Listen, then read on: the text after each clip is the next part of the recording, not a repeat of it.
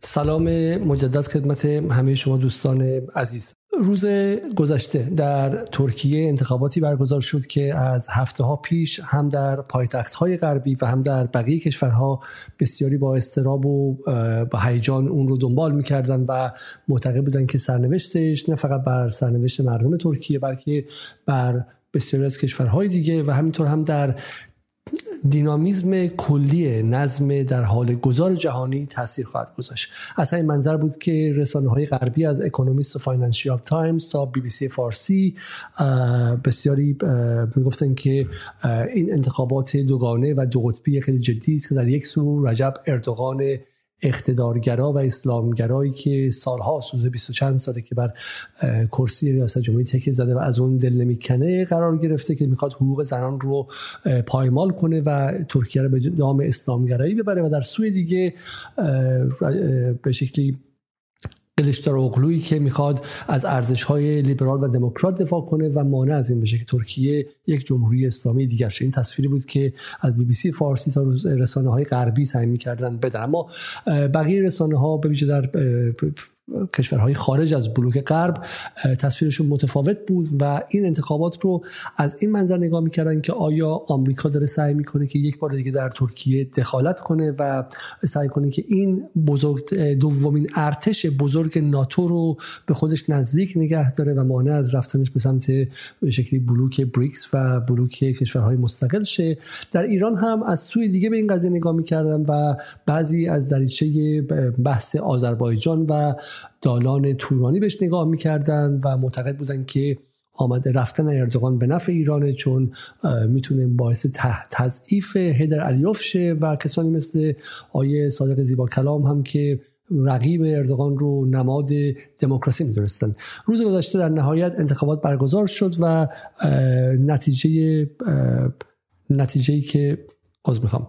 نتیجه ای که خواهید دید و بسیار بسیار نزدیک بود تا جایی که اردوغان رو با 49.5 درصد در حال حاضر ما در اینجا می‌بینیم و قلیچدار اغلو با 44.89 درصد و سینان اوجان هم که 5 درصد گرفتش و از این منظر انتخابات به دور دوم کشیده شد که حدودا دو هفته دیگر برگزار میشه و ببینید در این مدت چه اتفاقی میفته نگاه پایانی هم این بود که بسیاری از به شکل لیبرال ها و اصلاح طلبان ایرانی دیروز با تکیه و با اشاره و ارجاع به انتخابات ترکیه اون رو نماد دموکراسی در این کشور می‌دونستن. اینکه حدود 88 درصد درش شرکت کردن رو یک اتفاق عظیم می‌دونستن و ازش حربه درست کرده بودن که بخوام باهاش جمهوری اسلامی رو به تحقیر کنن و می‌گفتن که برخلاف سال 88 که انتخابات پرتنش و نزدیک به همدیگه به دستگیری ها و رسید نگاه کنید که ترکیه چقدر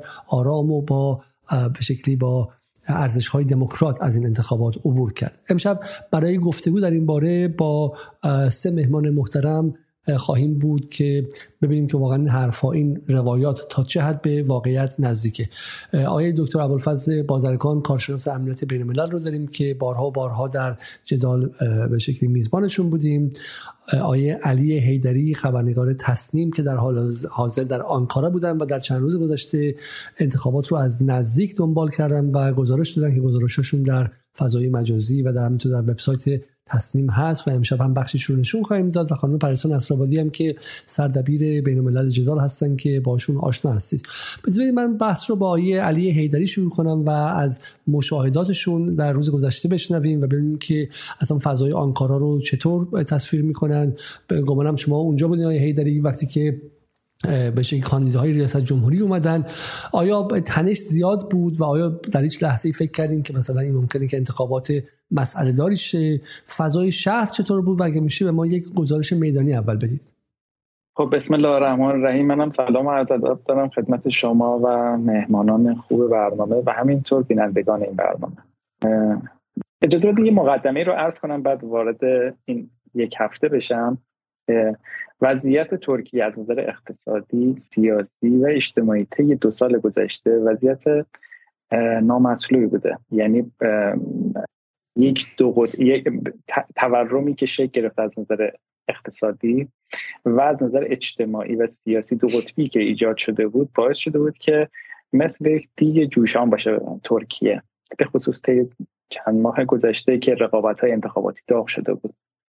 خب آیا اردوغان در انتخابات تلاش کرد تا دستاوردهای خودش طی دو دهه گذشته رو برای مردم روشن شفاف اعلام کنه رقیب اون آقای کلیشتاروغلو و اطلاف ششگانه هم تلاش کردن تا آنچه به زعم خودشون ترکیه این دو دهه از دست داده رو برای مردم روشن کنن و اعلام کنن که ما اگر به قدرت برسیم آنچه را از دست رفته به اونها برمیگردونیم.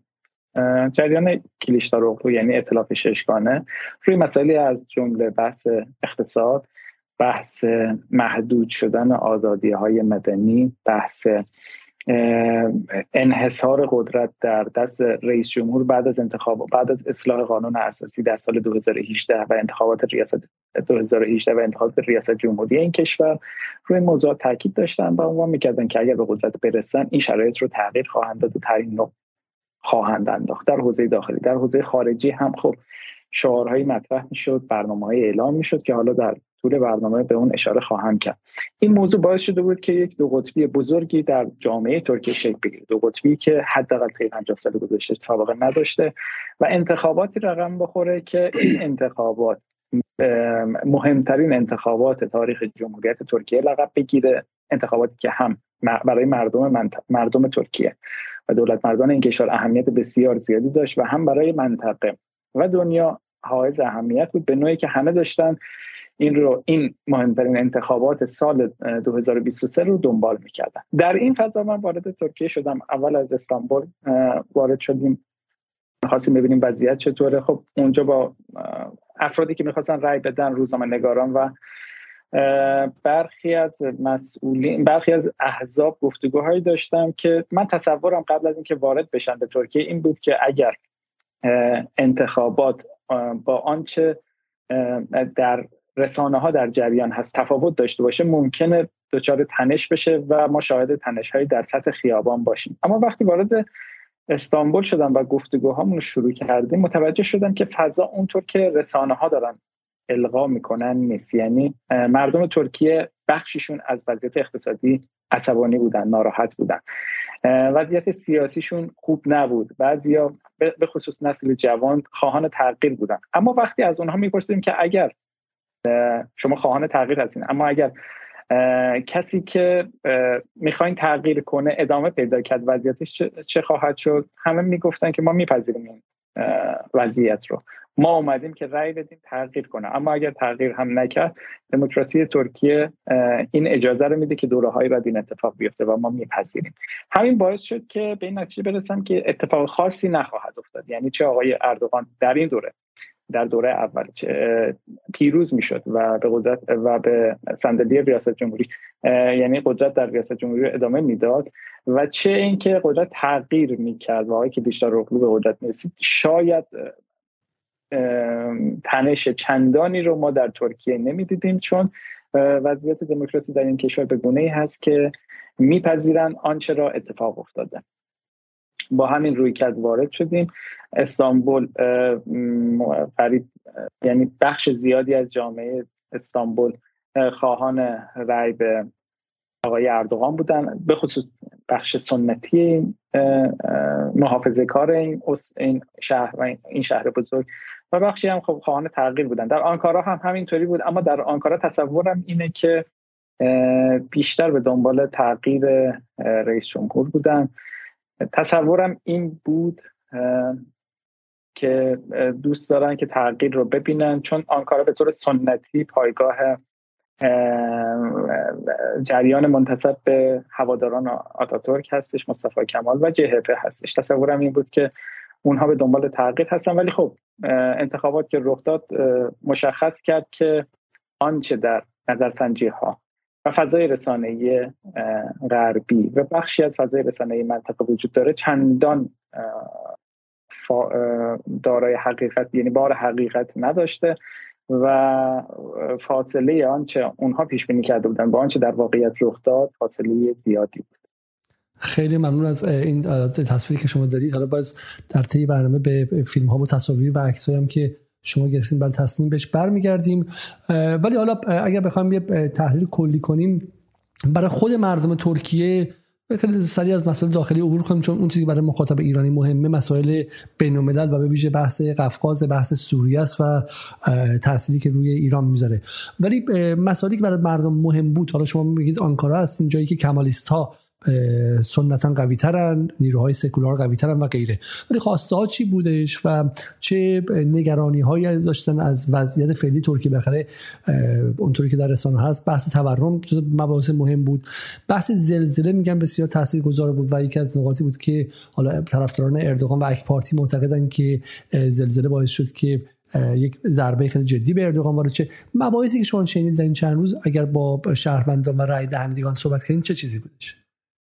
ببینید شعارهایی که این افراد می‌دادن یعنی جریان مخالف می‌داد اپوزیسیون می‌داد مبنی بر اینکه حق حقوق عدالت مبنی بر این بود که از نظر سیاسی اینها دنبال خواسته هایی هستن که می‌خوان محقق بشه. بحث عدالت بحث مبارزه با فساد بحث اینه که توازن قوا دوباره در جامعه ترکیه شکل بگیره. توازنی که معتقد بودن با سال با اصلاحات قانون اساسی در سال 2018 تغییر کرده و به نفع آقای اردوغان و رئیس جمهور همه اینا مصادره شده. می‌خواستن که برگرده شعارهایی که ائتلاف ششگانه مطرح کرده مبنی بر اینکه تغییر سیستم پارلمانی به سیستم ریاست جمهوری به پارلمانی رو دنبال خواهد کرد و یک پارلمان تقویت شده رو ما در آینده شاهد خواهیم بود باعث شده بود که اونها اونها هم یعنی راقب بشن که هرچه بیشتر یعنی به سمت تغییر حرکت کنن و به این اطلاف رأی بدن.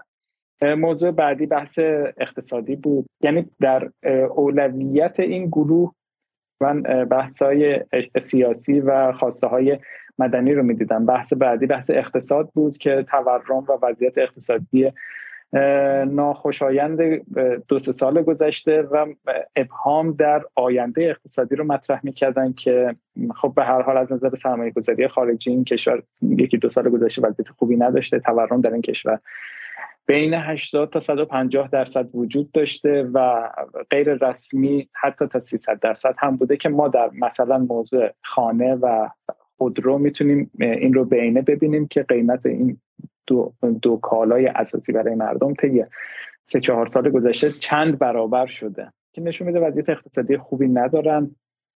موضوع زلزله هم بود که خب مزید بر علت شد. ترکیه همه تلاشش رو کرده که ترکیه اردوغان همه تلاشش رو کرده که طی یکی دو سال گذشته از کشورهای عربی وام ها یا کمک های دلاری بگیره بین 15 تا 20 میلیارد دلار از هر کشوری مثل قطر یا امارات یا عربستان که هنوز هم محقق نشده. اما در همین شرایط زلزله بر این کشور آرز میشه که 120 میلیارد دلار خسارت به این کشور وارد می‌کنه. که این نشون میده این زلزله چه حجم عظیمی از بار رو بر دوش آقای اردوغان گذاشته و خب علا رقم همه این مسائل ما دیدیم که آقای اردوغان توانست از رقیب خودش پیشی بگیره و علیرغم همه انتقاداتی که از طرف رقیب به آیه اردوغان در سطح جامعه مطرح می‌شد اما نتونست آرایی که لازم هست برای پیروزی در انتخابات در دور اول و حتی شاید در دور دوم رو کسب کنه. بسیار ممنون از شما. برگردیم به پنلمون و اگه من با دکتر ابوالفضل بازرگان شروع کنم. وقتی من ایشون رو میوت کردم و از میوت در بیارن خودشون. آقای بازرگانی لطف کنید که اسکایپتون از میوت در بیارید. بسیار خوب. پس من از بای بازرگان شروع کنم بپرسم که معنای انتخابات روز گذشته ترکیه برای منطقه برای نظم در حال گذار جهانی چه بود؟ آیا اونطوری که گفته می‌شد این بود که اردوغان می‌خواست بغلطه به بلوک شرق و طرف مقابلش قلیچدار اغلو می‌خواست که به سمت بلوک غرب بپیونده و آن چیزی که در جریان بود به شکلی یک کشور عظیم با حدود 90 میلیون جمعیت اگه اشتباه نکنم یک ارتش بسیار وسیع و یک نقطه سوق بسیار مهم در کنار دریای سیاه اینکه در بلوک غرب بمونه یا نه. این مسئله بود یا اینکه نه این شما معتقدین که این قلوف شده است. معنای انتخابات دیروز رو از منظر بین الملل و نظم در حال گذار برای ما ترجمه کنید. خب بسم الله الرحمن الرحیم. بنده عرض ادب و احترام دارم خدمت شما جناب علیزاده عزیز و بقیه میهمانان عزیز سرکار خانم نصرآبادی جناب آقای حیدری و مخاطبین عزیزی که در ساعتی پیش رو در خدمتشون هستیم. بله ببینید انتخابات ترکیه امسال به قولی می‌گفتن اونقدری که ما خودمون تو ایران پیگیر این انتخابات بودیم. من یه دوستی داشتم می‌گفتن تو عراق از شما ما بیشتر پیگیر این انتخابات هستیم یا در کشورهای دیگه یا در سطح رسانه های بین المللی که شما نگاه می‌کردید می‌بینید چقدر توجه داره میشه به انتخابات ترکیه. در صورتی که لزوما در هر کشوری در دنیا که انتخابات برقرار میشه انقدر مورد توجه رسانه های بین المللی قرار نمی‌گیره. نکتهش چیه؟ نکتهش اینه که ما خب من این مقدمه رو باید بگم که مفهومم راحت تر بتونم برسونم. ما نگاهمون عمدتا به ترکیه یک نگاه درونگرا یک یعنی یک نگاهی که از دید خودمون از داخل کشور خودمون نسبت به ترکیه داریم نگاه می‌کنیم. و از سطح تحلیل منطقه‌ای و بین المللی خیلی به ترکیه توجه نمی‌کنیم. و در عین حال هم اون نقاط رقابت ما با ترکیه بسیار در افکار عمومی بولد شده و عمدتا نگاه خیلی منفی نسبت به ترکیه به ویژه شخص اردوغان داریم. اما اگه بخوایم یه مقدار بیطرفانه بیایم نگاه کنیم و از سطح تحلیل کلام و بین المللی نسبت به ترکیه نگاه کنیم ترکیه تونسته در طول یک دهه اخیر به ویژه خودش رو از یک کشور معمولی در یک منطقه ای که بین غرب آسیا و اروپا بوده و سالها می‌خواسته خودش رو عضو اتحادیه اروپا بکنه الان اون ترکیه تبدیل شده به یکی از قطبهای بالقوه یکی از کاندیدهای قطبی بالقوه نظم آینده بین الملل ما مقالات بسیار گسترده ای داریم که میگن در یک از سناریوهای مختلف نظم آینده بین المللی چون هنوز نمی‌دونیم دقیقا چه اتفاقی از سناریوهای نظم آینده بین المللی یکیش اینه که قطبهای منطقه‌ای به شدت مهم بشن و فارغ از اراده اول قدرت رفتار کنند کاندیدای مهمش بعد از چین هند و ترکیه است. خب این نشون میده که این بازیگر این دولت به طور کلی این کشور خودش رو از یک کشور معمولی داره تبدیل می‌کنه به یک کشور خیلی مهم. اونقدری که الان هم برای چین برای روسیه مهمه که سرنوشت ترکیه چی میشه. هم به شدت برای آمریکا و اروپا مهمه که سرنوشت ترکیه چی میشه و همچنین در کشورهای منطقه. خب این کشور حضور نظامی گسترده فرامرزی در نقاط مختلف داره. از شمال آفریقا شما بگیرید تا افغانستان بگیرید تا قطر بگیرید تا سودان بگیرید تا لیبی بگیرید تا دریای اژه بگیرید تا قفقازی که انقدر ما سر خودمون سرش دعوا داریم تا عراق و سوریه و این کشور الان یک کشور یکی از مهمترین صادر کننده های تسلیحات در نظام بین الملل شده. یعنی یک کشوریه که عضو ناتو و عمدتا سالها همیشه وارد کننده تسلیحات بوده اما الان خودش صادر کننده تسلیحات شده. و این کشوری کشوری که از افتخارات اردوغانه که تونسته بازی مستقلی از اراده ناتو داشته باشه و یک هویت مستقل ترکی برای خودش تعریف کنه. ما یکی از دلایلی که تصور می‌شد که الان به خاطر نارضایتی یا اقتصادی اردوغان قطعا شکست می‌خوره ما باید توجه داشته باشیم که درست اردوغان نتونست رأی مطلوب خودش رو به دست بیاره. ولی در زمانی اتفاق افتاده که بی سابقه ترین ائتلاف اپوزیسیون علیه اردوغان هم شکل گرفت.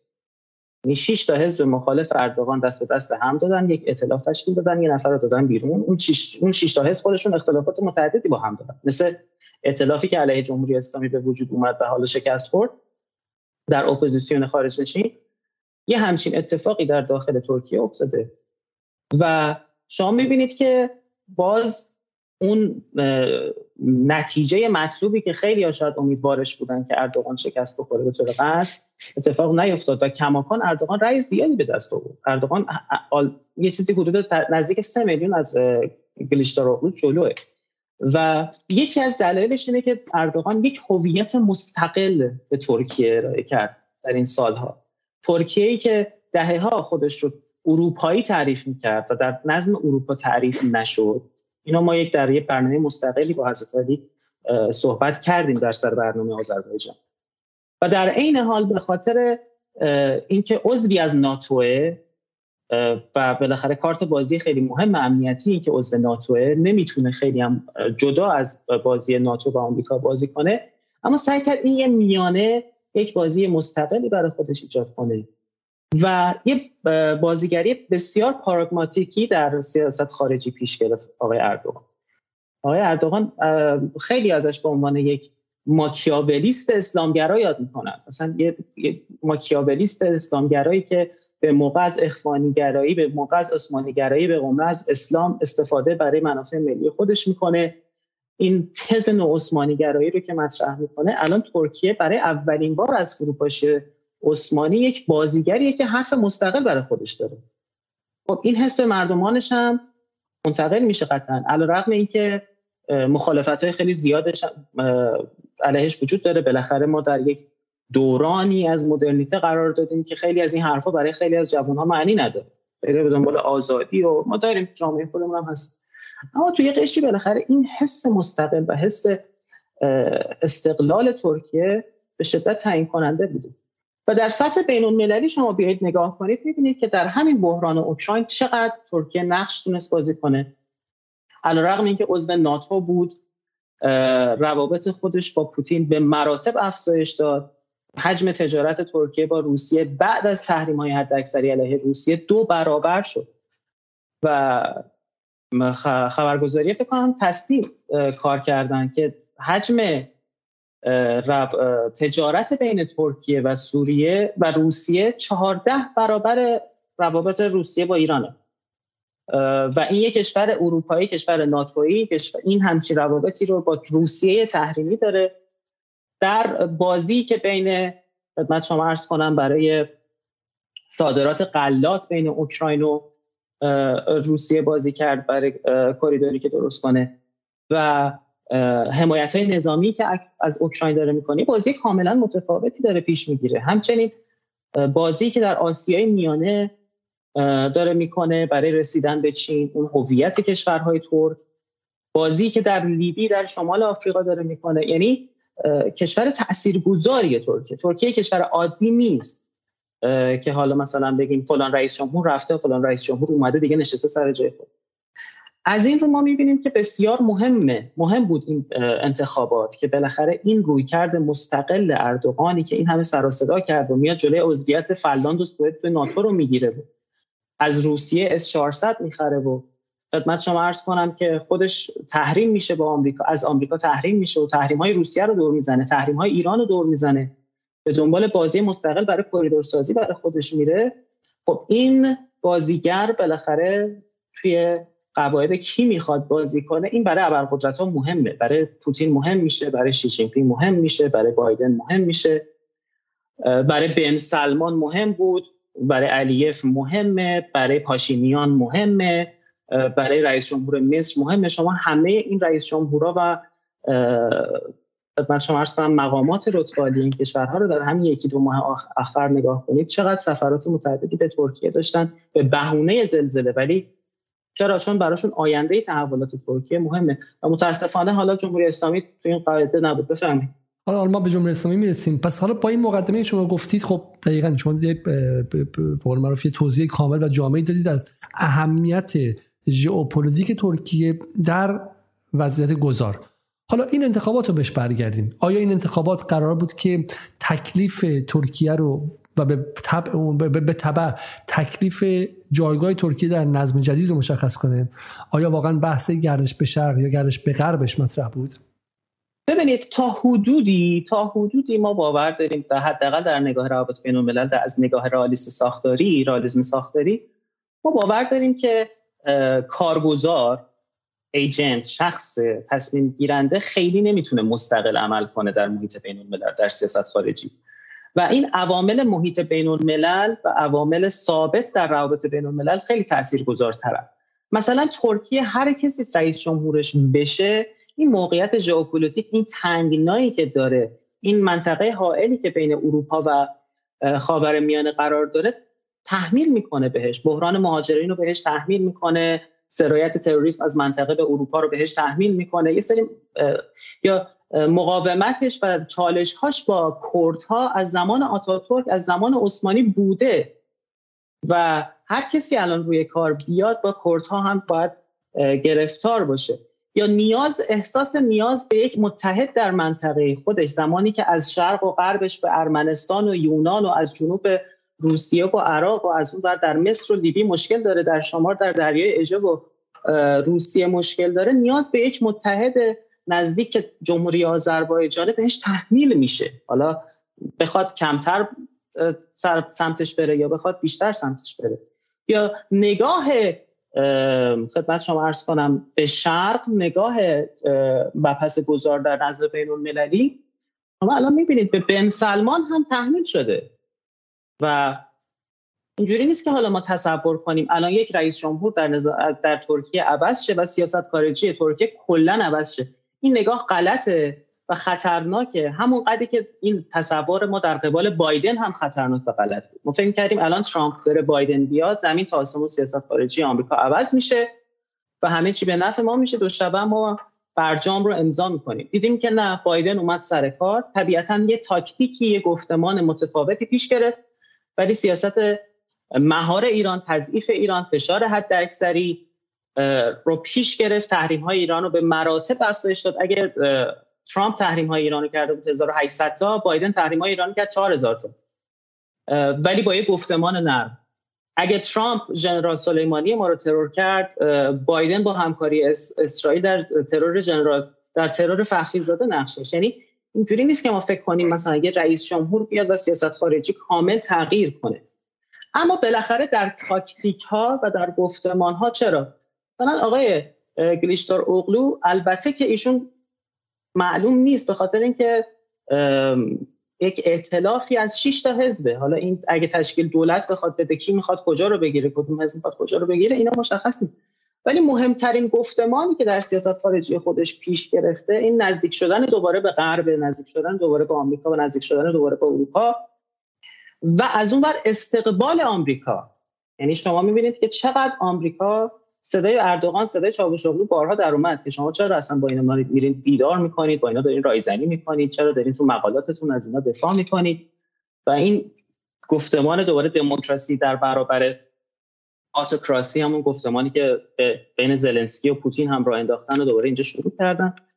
و این گفتمان آمریکا نشون میده که خب آمریکا از این فضای گذار بین اردوغان به گلیشتار اوغلو از این گپه می‌خواد استقبال کنه که نفوذ خودش آمریکا بیشتر کنه در ترکیه. نفوذی که از دست داده نه تنها در ترکیه از غرب آسیا از دست داده از کشورهای عرب منطقه از دست داده در برقراری ناتو ابری عربی از دست داده.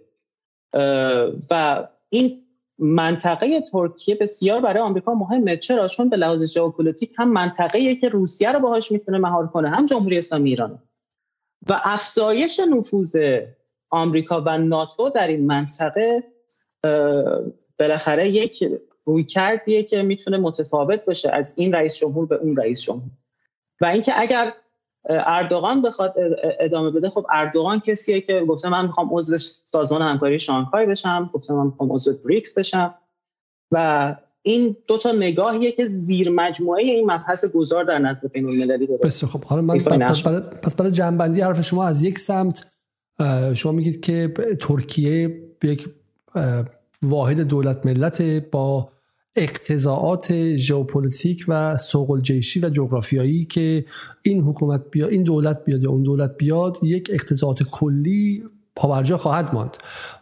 ولی ولی در نحوه اجراشون و در نحوه بیانشون تفاوت خواهد بود. برای همین از به شکلی نگاه hyperbolic یا خیلی گل درشت که آقا الان رفتن تو بغل غرب یا کلا رفتن سمت شرق میگی باید پرهیز کنیم ولی یک nuance ها یک به شکلی حرکت های ظریفی انجام میشه. من میرم سراغ خانم نصرآبادی و از خانم نصرآبادی می‌خوام که بالا رو همین قضیه وارد چند و و نگاهش ایشون رو ببینیم که چی بوده. این واقعا نتیجه آمدن اردوغان یک نتیجه آمدن اردوغان به احتمال زیاد با رأی ضعیف شده. بالاخره ما اردوغان ضعیفی خواهیم داشت احتمالا اگر پیروز هم بشه در دو هفته با رأی ضعیف شده و بعدم اینکه حالا اون غربگرا به نظر میاد که صعودشون یک بار دیگه آغاز شده. بالاخره بعد از زمانهایی که یکی پس از دیگری اردوغان با انتخابات ها رو با یک درصد خیلی بالایی می‌برد به نظر میاد که اون طرف هم داره خودش رو بسیج می‌کنه نیروش رو و داره ارادهش رو جمع می‌کنه در نهایت.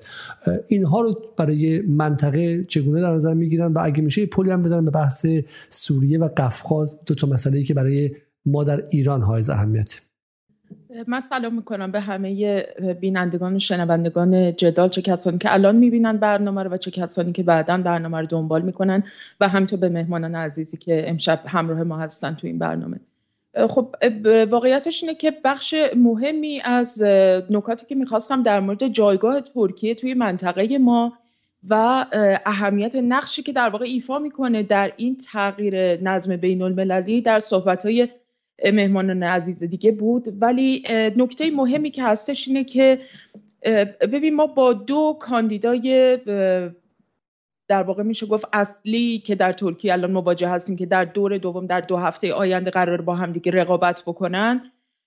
آقای اردوغان در واقع نماینده اون جریانی در ترکیه هست که به شکلی بنا داره که در واقع همون نقش مستقلی که آقای بازرگانم بهش اشاره کردن رو برای ترکیه همچنان ادامه بده. یعنی مجموعه پروژه هایی که ترکیه در سالهای گذشته به خصوص از سال 2016 به این سمت در منطقه ما و همینطور در سطح در مناطق دیگه در سطح بین المللی آغاز کرده. خب ببین از سال 2016 به طور خیلی جدی ترکیه در سوریه وارد شده. چندین عملیات خیلی مهم رو مثل سپر فرات مثل شاخه زیتون مثل چشمه صلح همچین اسمی داشت. اینها رو در واقع ایفا کرده در سوریه. الان مناطق مهمی از سوریه مثل ادلب در حوالی دیروزور رقه اینها در دست نیروهای در واقع ترکیه هست و همچنان بخشی از خاک سوریه رو در اشغال خودش داره و نیروهایی که در اونجا مستقر هستن عملا نیروهایی هستن که به شکلی در واقع القا... نیروهای القاعده هستن که در همکاری با در واقع سوری... ترکیه دارن. در خاک سوریه با حکومت رسمی سوریه دارن مقابله می‌کنن همچنان. و نشست چهار جانبه ای هم که در هفته گذشته برگزار شد با حضور نمایندگان وزرای خارجه سوریه، روسیه، ترکیه و همینطور ایران. ناظر بر این بود که بحث تمامیت ارزی سوریه به رسمیت شناخته بشه از جانب ترکیه و نیروهایی که اشغال کردن خاک سوریه رو در واقع خارج بشن. یعنی میشه گفت مهمترین دستور کار یا اجندایی که این نشست چهار جانبه داشت در هفته گذشته و همچنان هم در دستور کارش خواهد بود. مهمترینش بحث ترک خاک سوریه از جانب ترکیه است که این اگر به رسمیت شناخته بشه عملا ما تنها یک نیروی اشغالگر در خاک سوریه خواهیم داشت و اون هم نیروهای ایالات متحده هستند که به این ترتیب در واقع پرونده اون عملیاتی که غرب برای نابود کردن و فروپاشی حکومت سوریه در دستور کار داشت به طور کامل به این شکل بسته میشه و عملا ترکیه احتمالا با امتیازاتی که دریافت می‌کنه در منطقه و همینطور در سطح بین المللی به این سمت داره حرکت می‌کنه. حالا البته باید ببینیم که نهایتا اون کاندیدای برنده انتخابات در دو هفته آینده چه کسی خواهد بود.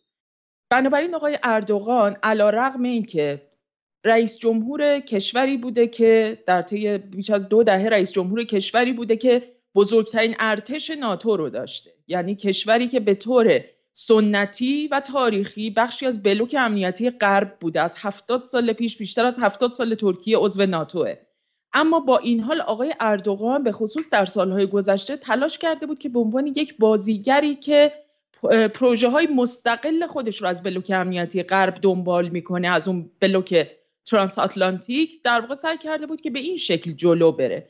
مجموعه پروژه هایی که چه تو منطقه قفقاز جنوبی چه در آسیای میانه چه در منطقه ما در غرب آسیا چه در شمال آفریقا جلو برده چه در مناطقی از اروپا حتی یعنی در شرق اروپا از پروژه ترکیه بزرگی که مد نظر دارن که بخشهایی از کشورهای مختلف از آلمانی تا بلغارستان رو ممکنه در بر بگیره. چه پروژه آلبانی بزرگش چه دخالت هایی که در واقع داشته در همین قائله اوکراین از سال 2014 به این سمت و همینطور در واقع تلاش هایی که کرده در مناطقی که به شکلی جمهوری های خودمختار روسیه به حساب میان مثل تاتارستان و داغستان و اینگوش و مناطقی از این دست دخالت هایی به هر حال همواره داشته و سعی کرده که از درون این کشورها به شکلی برای خودش پایگاهایی رو به وجود بیاره و بتونه پروژه های خودش رو به این ترتیب جلو ببره. اردوغان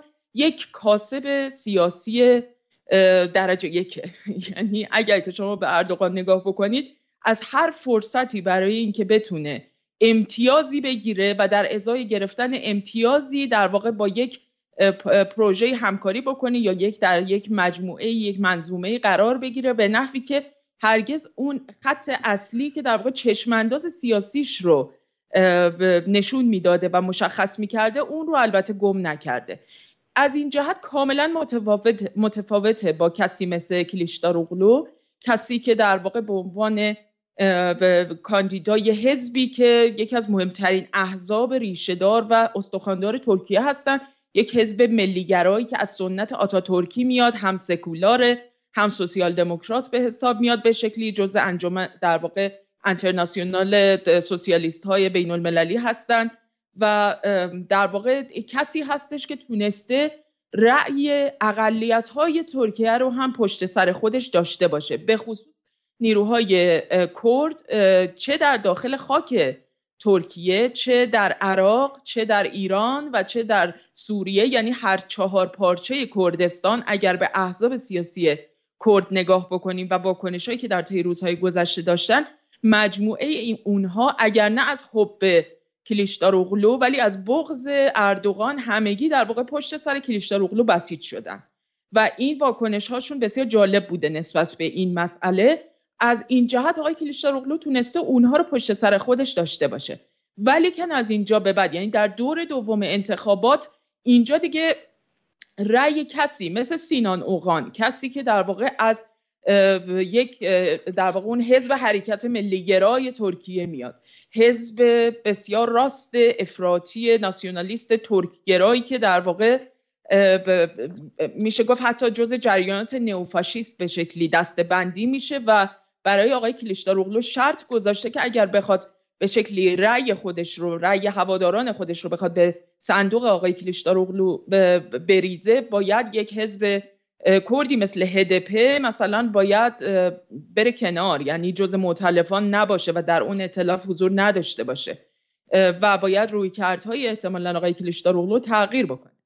از طرف دیگه همجوری که تو اینفوگراف ها نشون دادین شما الان به حال ائتلاف جمهور که آقای اردوغان در واقع نما اون رو نمایندگی می‌کنه در پارلمان ترکیه اکثریت رو دارن و به شکلی تعیین کننده سیاست هایی هستن که در پارلمان ترکیه دنبال خواهد شد.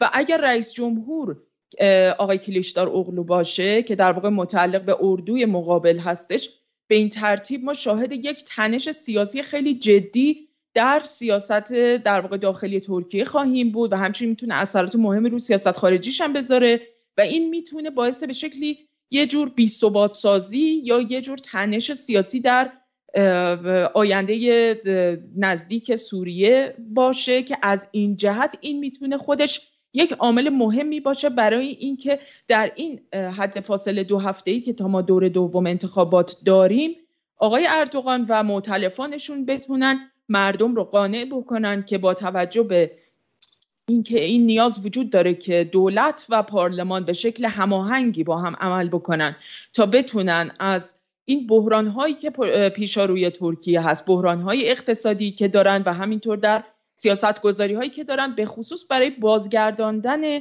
آوارگان سوری به خاک سوریه که بسیار مطالبه مهمیه در سطح ملی برای مردم ترکیه به این ترتیب می‌تونن عمل بکنن. در غیر این صورت احتمالا پارلمان سنگ اندازی در پیش پای دولت خواهد کرد و بالعکس و به این ترتیب این تنش سیاسی و بی سازی برای ترکیه بسیار خطرناک خواهد بود.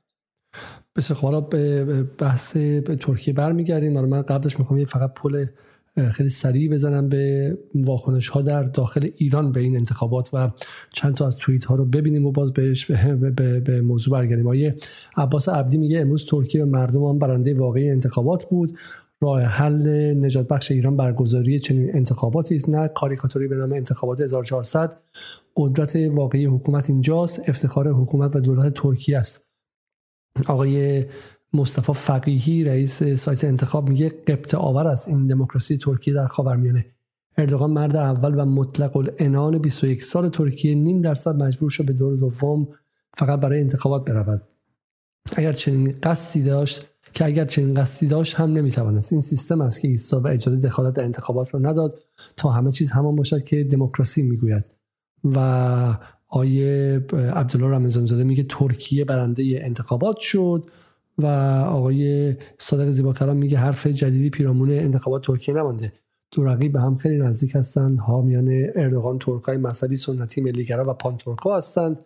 اقلو حمایت تحصیل کرده ها جوانان کردها لیبرال ها فمینیست ها سکولارها و چپ ها را دارد.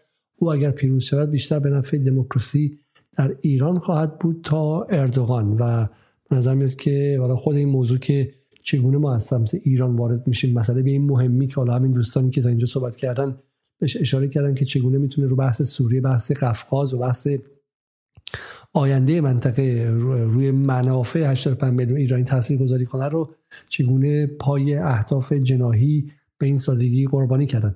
من میرم سراغ آیه هیدری یک بار دیگه بعدش می‌پرسم که این تصویری که دادن روی برای ما توضیح بدین که اصلاح طلبان میگن که ترکیه برنده انتخابات شد و این نشان دهنده یک دموکراسی عجیبیه.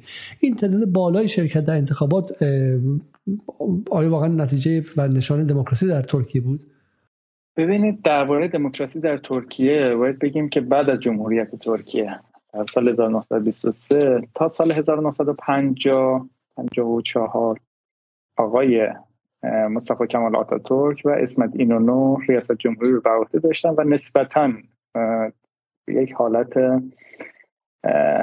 نمی‌تونیم بگیم دیکتاتوری اما اقتدار گرایانه رو بر این کشور حاکم کرده بودن. اما بعد از اون انتخابات در این کشور تقریبا باز شد و به خاطر پیوستن ترکیه به اتحادیه به, به ناتو و تلاش برای پیوستن به اتحادیه اروپا باز شد و اولین انتخابات آزاد تقریبا شکل گرفت در این کشور که منجر به اومدن روی کار آمدن دموکرات ها شد و تغییر و تحولات اساسی در حوزه دموکراسی از این سال در این کشور آغاز شد. این روند ادامه داشت.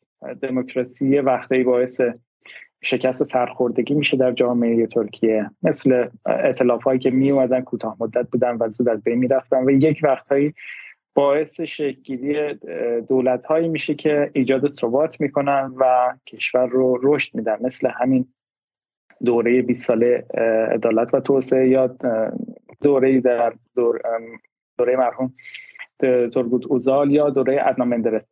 این وضعیت باعث شده تقریبا دموکراسی در این کشور نهادینه بشه. یعنی کسی اگر بخواد که این دموکراسی رو تغییر بده با مشکلات اساسی رو رو خواهد بود.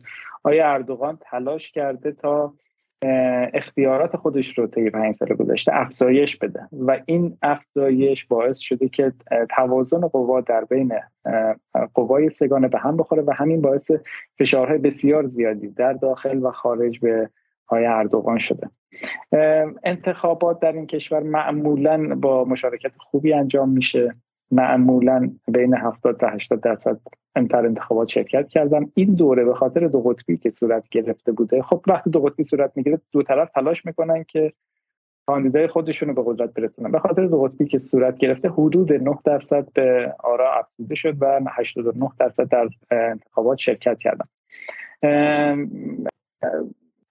ترکیه پل ارتباطی بین خاورمیانه و اروپا از دیرباز اینطور بوده و همین باعث انتقال اون فرهنگ اروپایی به این کشور شده. خب یه بخشیش همین دموکراسی هستش و می‌تونیم بگیم که نمی‌تونیم بگیم که چون آراد چون مشارکت در این کشور بالا بوده پس دموکراسی حاکم هستش. نه.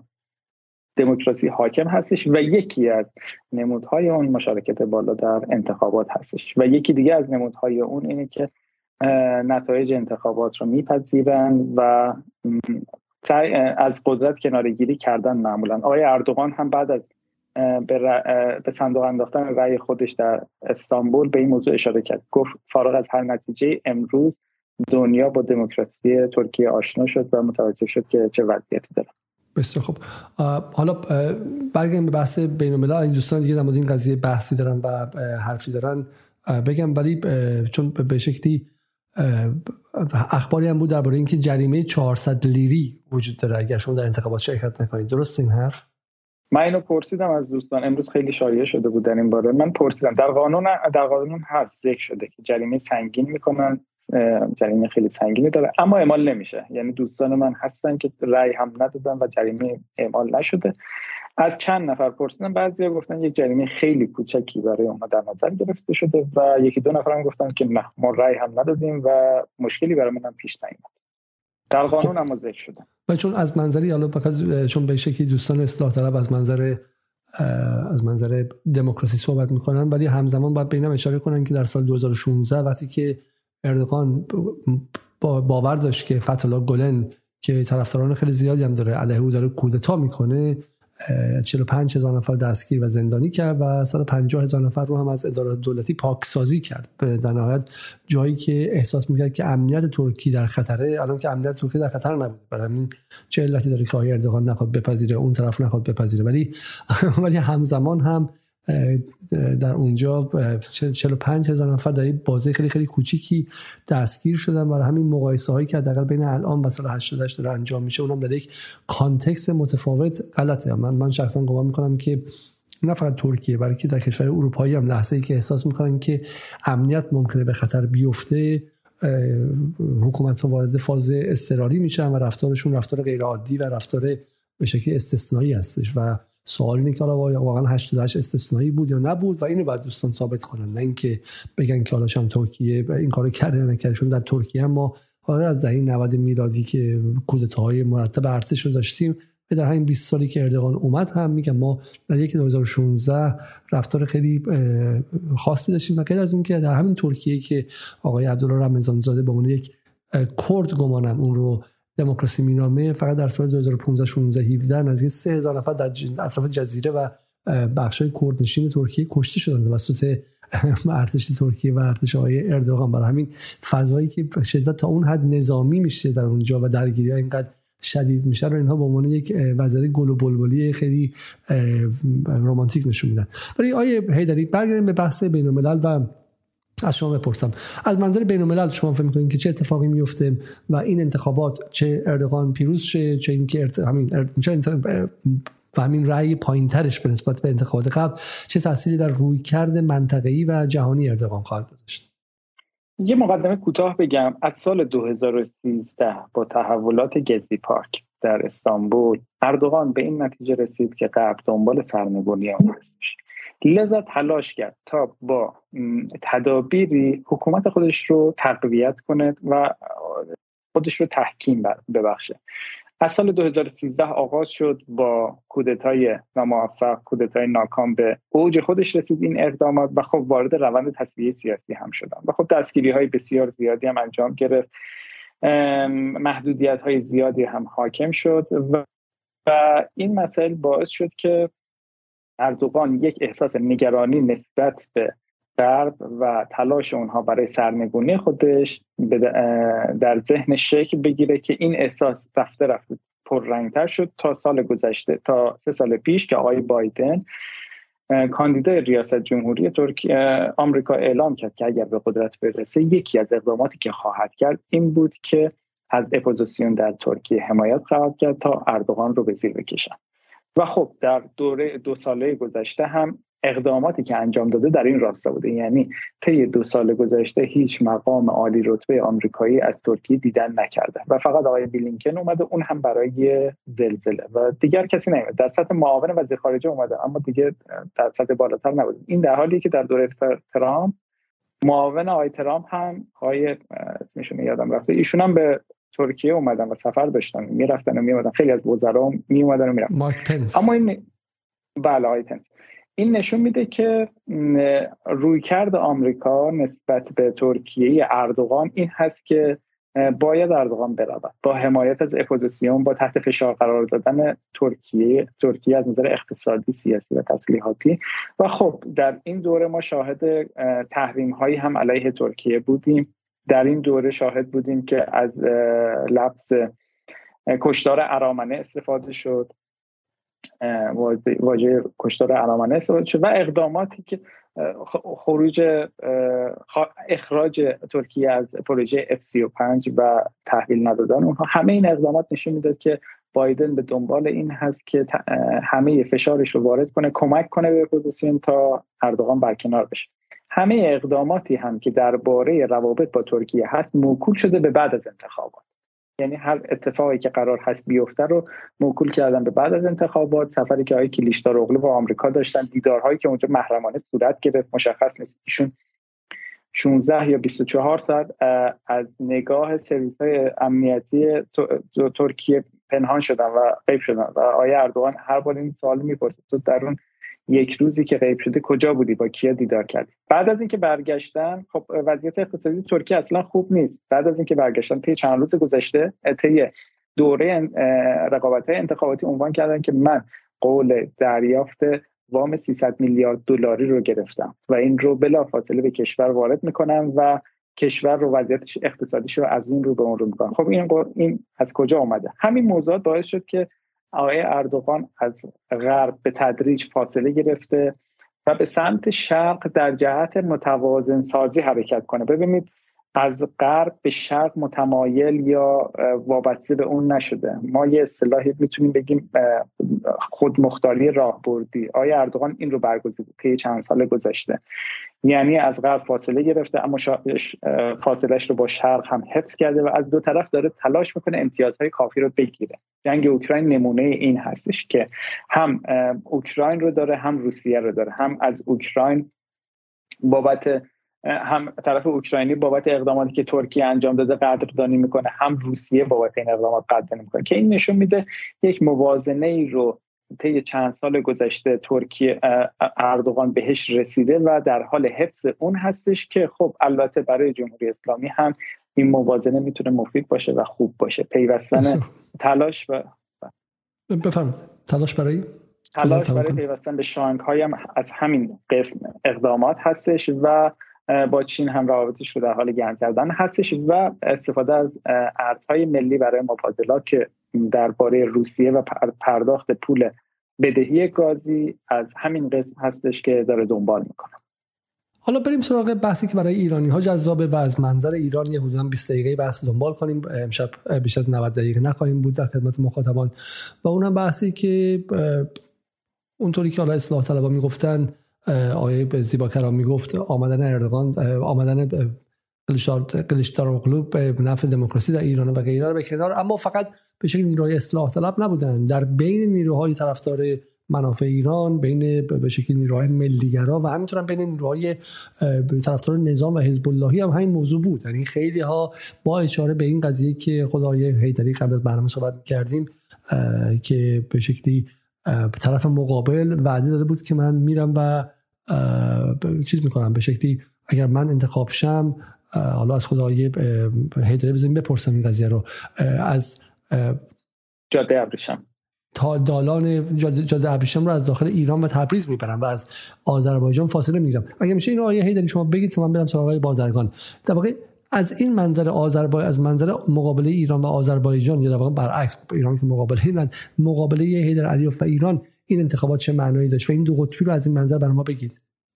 ببینید من خیلی مایل نیستم از لفظ مقابله درباره آذربایجان و ایران استفاده بشه حتی درباره رئیس جمهورش. اتفاقاتی که داره میفته می‌تونیم در قالب رقابت و تلاش آذربایجان برای به رسمیت شناخته شدن از طرف ایران بدونیم. یعنی آذربایجان الهام علیف می‌خواد که ایران اون رو به عنوان یک کشور مستقل به رسمیت بشناسه و از موضع برابر باش گفته بکنه. من در این چارچوب آذربایجان رو می‌بینم. اما درباره ترکیه.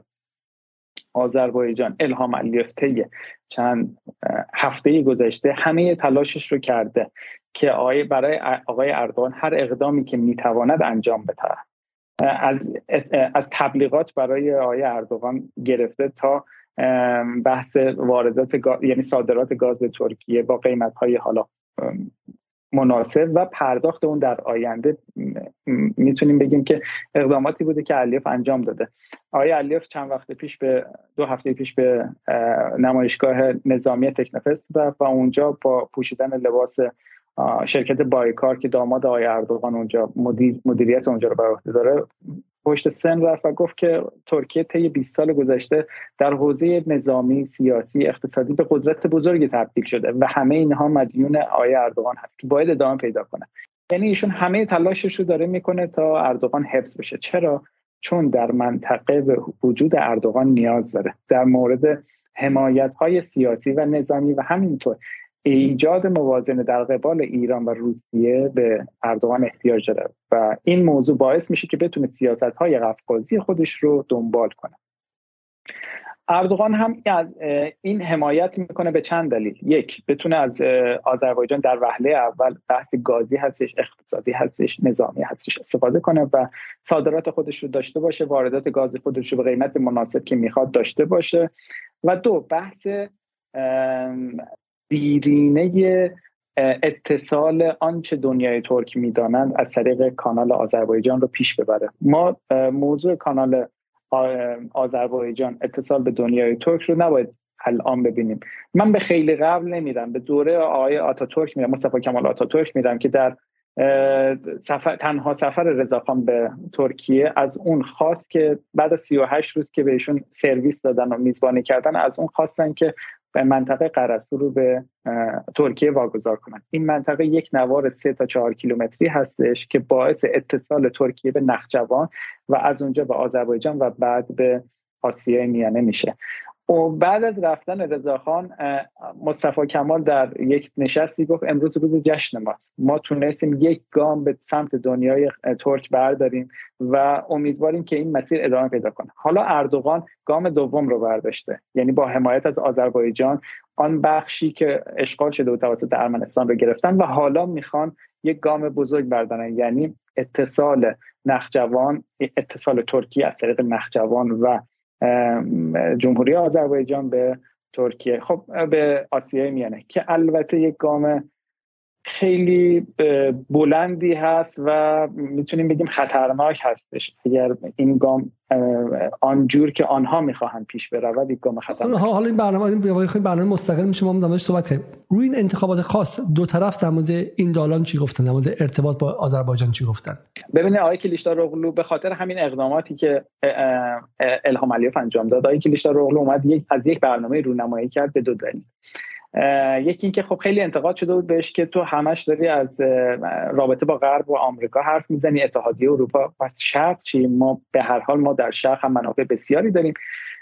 یک دلیل یک دلیل دیگه این که از آذربایجان الهام علیوف به خاطر اقداماتی که انجام داده بود ناراحت بود. اومد طرحی رو راه طرحی رو ارائه داد به نام احیای جاده ابریشم که در این طرح جاده ابریشم به جای اینکه از آذربایجان و ارمنستان عبور کنه و به آسیای میانه و چین برسه از تبریز تهران و خراسان عبور می‌کرد. و خب خیلی روی هم تاکید داشت که ما این مسیر رو خواهیم داشت چون از گذشته بوده و در آینده هم می‌خوایم اینو داشته باشیم که به منافع کل منطقه به نفع منافع کل منطقه هستش و بیشتر از همه به نفع ما.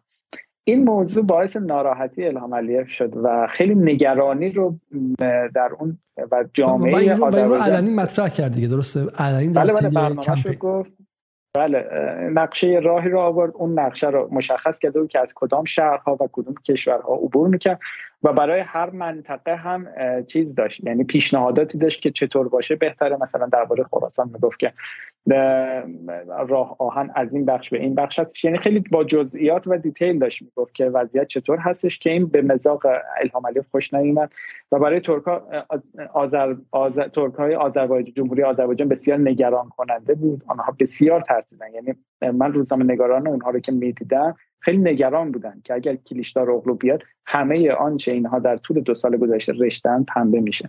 این هم می‌تونیم بیاریم که اگرچه عصبانی بود یعنی می‌تونیم بگیم که کلیشدار اغلو از دست الهام علیف عصبانی بود. اما اگر الهام علیف بیاد من تصورم اینه که به خاطر اگر ببخشید اگر کلیشدار اغلو بیاد به خاطر اینکه اینها وارد فضای تقسیم غنایم خواهند شد این اطلاف ششگانه. برای مدتی از موضوع قفقاز اینها عقب نش... یعنی موضوع قفقاز در سیاست خارجی اینها کمرنگ خواهد شد برای یک تا دو سال. و خب اگر اقدامی بخواد ایران انجام بده دکترینی بخواد داشته باشه برنامه‌ای بخواد داشته باشه موقعیت مناسبی که اون رو داشته باشه. اما یه موضوع رو نباید فراموش کنیم. ائتلاف ششگانه آقای کلیشدار اغلو بعد از اینکه اگر پیروز بشوند اگر پیروز بشوند بعد از پیروزی وارد مسائل داخلی خودشون خواهند شد. در حوزه سیاست خارجی حضورشون کمرنگ خواهد شد. اما اگر این اقدام یعنی پرونده های خودشون رو به سرانجام برسونن در حوزه داخلی که اون هم خواهم گفت چطور به سرانجام خواهم رسون این بار وارد منطقه میشن اما نه برای منافع ملی و در حسب آنکه منافع ملیشان هست بلکه بر اساس اینکه به عنوان بازیگر طرف غربی و آمریکایی وارد میدان می‌شوند چه در سوریه چه در قفقاز. ما باید اینو حواسمون باشه. بسیار خب پس پس شما حالا برخلاف آقای بازرگان که میگه ترکیه در نهایت در این مسیری که اومده و با اقتضاعات جغرافیایی خودش یک جایگاهی برای خودش در این چرخش نظم جهانی در نظر گرفته شما میگی نه. کلیش کلیش کلیش داروغلو کلیش داروغلو کلیش داروغلو یا کلیش داروغلو این در بلوک غرب خواهد رفت این رو گرفتیم ما بعد من با آقای بازرگان آقای بازرگان این لطفا یک بار دیگه خودتون از میوت در بیارید فقط این سال از آقای بازرگان می‌کنم و بخواد بحث دیگه سریعتر انجام بدیم این داستانی که جناب آقای حیدری تعریف کردن داستان کلیدیه بحث اقلیش داروغلو درباره کشیدن به شکلی پای ادامه ندادن داستان دالان تورانی و رفتن به سمت خط ابریشم از داخل ایران به نظر من نکته بود که خیلی ذهن داخلی ها رو مورد تاثیر قرار داد. از جمله طرفداران حتی حزب اللهی نظام و به شکل نیروهای طرفدار محور مقاومت و خیلی اومدن گفتن ببینید در ماهای گذشته و در یکی دو سال گذشته از وضعیت آذربایجان و بحث ارمنستان و بحث دالان زنگزور خشمگین بودن. و خشم ملی حالا قابل قبولی بود و همه یک دفعه گفتن که اردوغان باید برود. یعنی در واقع یه همسویه عجیبی داشتیم ما اینجا که بین طرفداران صادق زیبا کلام و اصلاح طلبا و حتی نیروهای طرفدار محور مقاومت که آقا اردوغان بره به نفع ایرانه. خب اینو برنامه کنه باز کنیم. و خیلی صریح به ما بگید که به نظر شما چون تصویر پیچیده ای دقیقا اگر حالا اردوغان بیاد احتمالا این دالان تورانی تقویت میشه ولی همزمان از ناتو فاصله می‌گیره. شما برای ما دفعه قبل گفتی که ترکیه رو باید چند وچی بفهمیم. و همینطور هم کلا نظم این در حال گذار رو باید چند وچی بفهمیم. برای ما باز کن و این به قول معروف بیلان فواید و ضررهای آمدن اردوغان رو در این حال برای ما بگو در مقایسه با رقیبش. چشم حتما. خیلی استفاده کردیم از صحبت های عزیزان. ببینید همونطور که بنده بارها تاکید می‌کنم که این نظم جدید بین المللی دولت ها درش سعی می‌کنن یک رفتار شبکه‌ای پیچیده داشته باشند و به اصطلاح زبان سادهش تمام میوه های خودشون رو فقط در سبد یکی نذارن و از سبدهای متعددی که در نظام جدید بین‌المللی در اختیارشون قرار می‌گیره استفاده کنن. بحث کریدورها هم از این قاعده مستثنا نیست. یکی از مباحثی که به فضل افکارونی و متاسفانه بسیاری از کارشناسان ما داغه این موضوع و این مفهوم دور زدنه این کار دست ما داده دائما. یعنی این که این از اون بر میره داره اینو دور می‌زنه این از این بر داره میره داره اونو دور می‌زنه. در صورتی که دولت ها دارن تنوع سازی می‌کنن. یعنی خودشون رو محدود به یک کریدور به یک دولت به یک راهبرد به یک مسیر نمی‌کنن. خب؟ ما اینو در قبال عربستان داریم می‌بینیم در قبال عراق داریم می‌بینیم در قبال مسیری که پاکستان می‌خواد پیش بگیره از افغانستان پیش می‌گیره از ایران پیش می‌گیره از یعنی اینجوری نیست که دولت ها بیان و یکی رو دور بزنن و مثلا برن یکی رو دیگر رو جایگزین کنن. نه دولت ها برای رسیدن و کسب سریع ترین راه های منافع ملی خودشون از تمام سبد های متعدد استفاده می‌کنن. ما برای اینکه مبحث کریدور زنگ زور و رفتار ترکیه در این مسیر رو ببینیم من یه ویدیوی سه ساعته مفصل در این موضوع به شما داشتم که چقدر این مبحث کریدور زنگ زور پیچیده است و اصلا یه چیز ساده رقابت بین ایران و علیف و اردوغان نیست واقعا این مسئله. من خیلی سریع تیتروار برم که بحث طولانی نشه. مبحث کریدور زنگ زور از چین هم داره هدایت میشه و تقویت میشه. چرا؟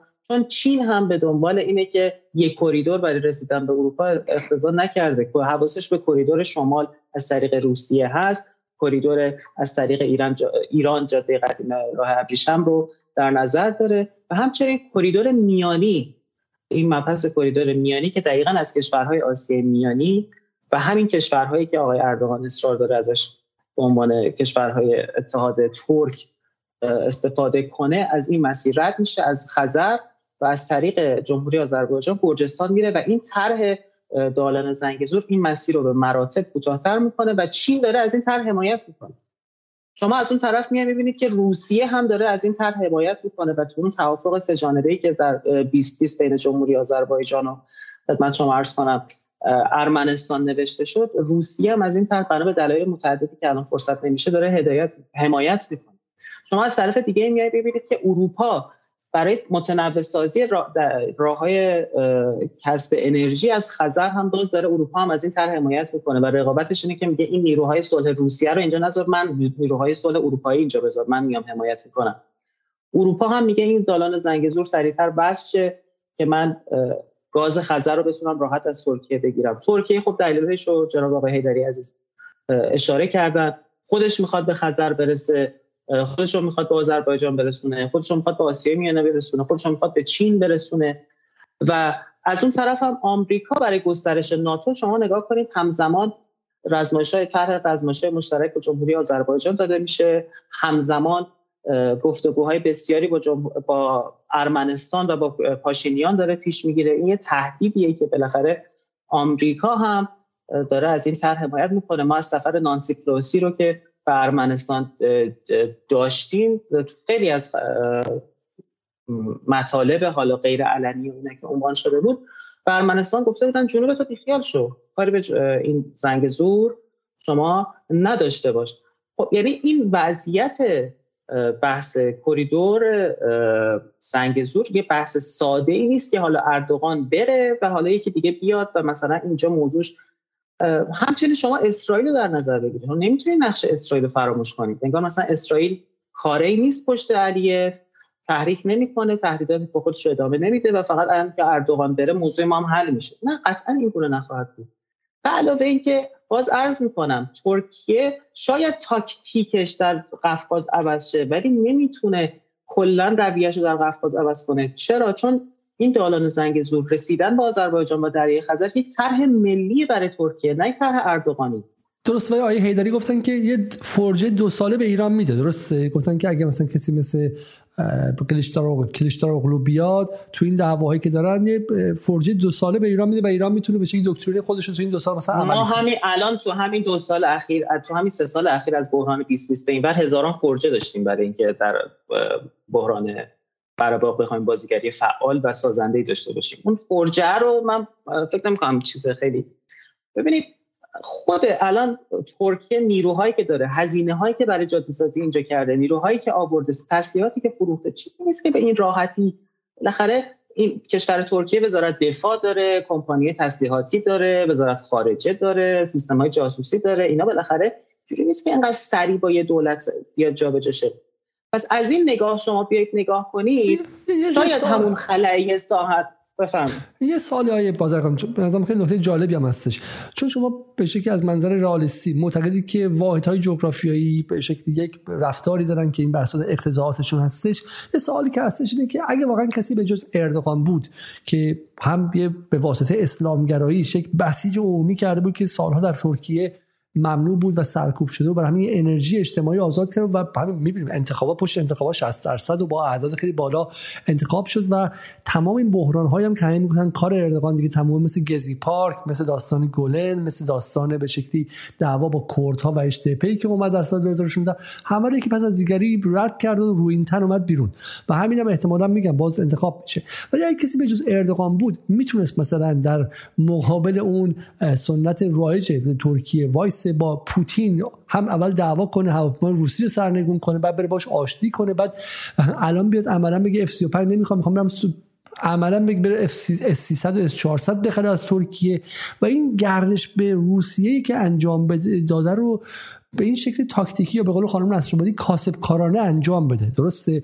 با ایران کار کنه تحریم های ایران رو براش دور بزنه همزمان توی آیا کسی به جز یعنی منظورم که توی این نگاه رالیستی شما آیا خیلی دترمینیستی و جبرگرایانه نیستش آیا جایی برای کاراکتر خود اردوغان به عنوان یک کاسب کاری که تکتیشنه آدمی که استراتژی سیاسی رو با تاکتیک عوض کرده و هر روز به یه رنگی در میاد آیا کسی غیر از اردوغان بود این مسیر می‌تونست با این سرعت تیشه و دومین ارتش بزرگ ناتو رو تبدیل کنه به کسی که ممکنه پاش سر بخوره بره بغل روسیه و ایران وایسه ببینید سوال خیلی خوبیه. حالا این یه بحث روش شناسانه داره که ما نگاهمون بهش چیه که اصلا حالا اینجا جا نمیشه.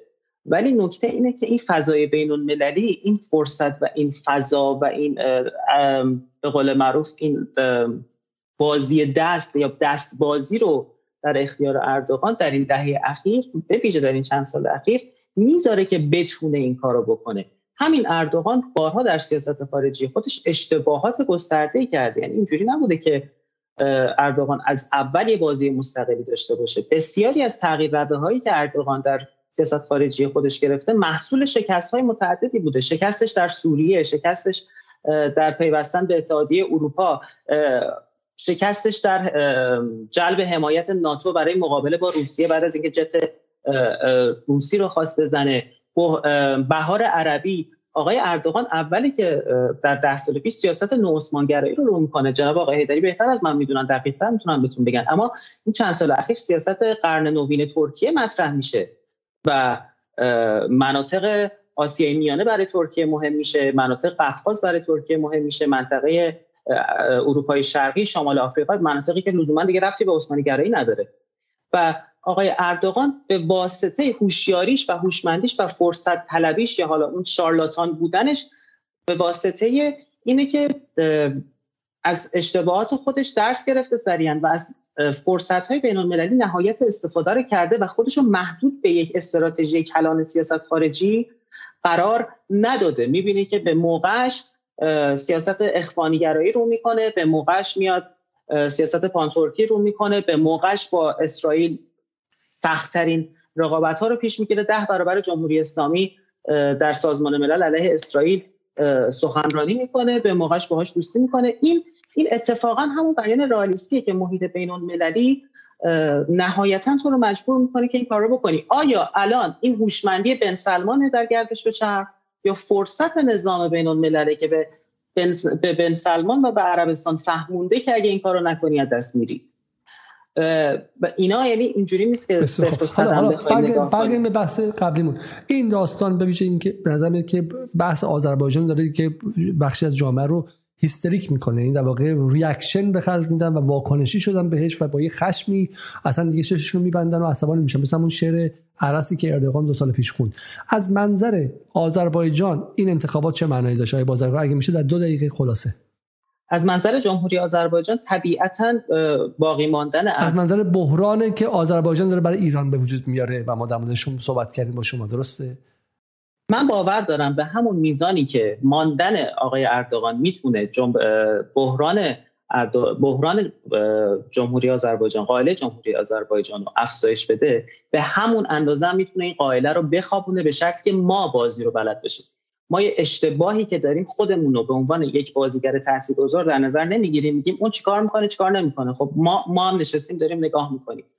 ما همون قدی که میگیم به قول خانم نصرآبادی اردوغان یک کاسب یک سیاستگزار کاسبه ما با این کاسب بهتر می‌تونیم کار کنیم. اگر ما بازی رو بلد باشیم تا با یه بازیگری که می‌خواد نزدیک به آمریکا بشه و برای جذب نظر آمریکا مجبور شه شاید تحریم های ایران رو دیگه دور نزنه تحریم های ایران رو رعایت کنه از ایران بخواد فاصله بگیره از روسیه بخواد فاصله بگیره و همزمان اون هم باز بخواد به آذربایجان برسه. با اون می‌خوایم چیکار کنیم؟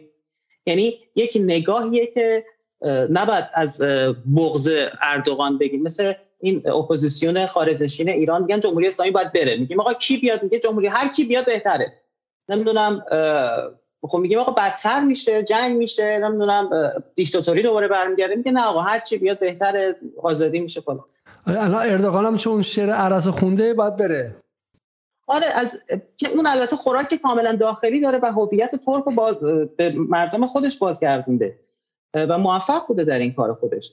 و الان هم میگیم که آقا از بغض اردوغان که حق هم دارن این عزیزانی که بغض اردوغان دارن. انصافا اردوغان رقیب سرسخت ماست. هر چه تونسته برای منافع ملی خودش اقداماتی انجام داده که به ضرر منافع ملی ما بوده. من اینو میپذیرم.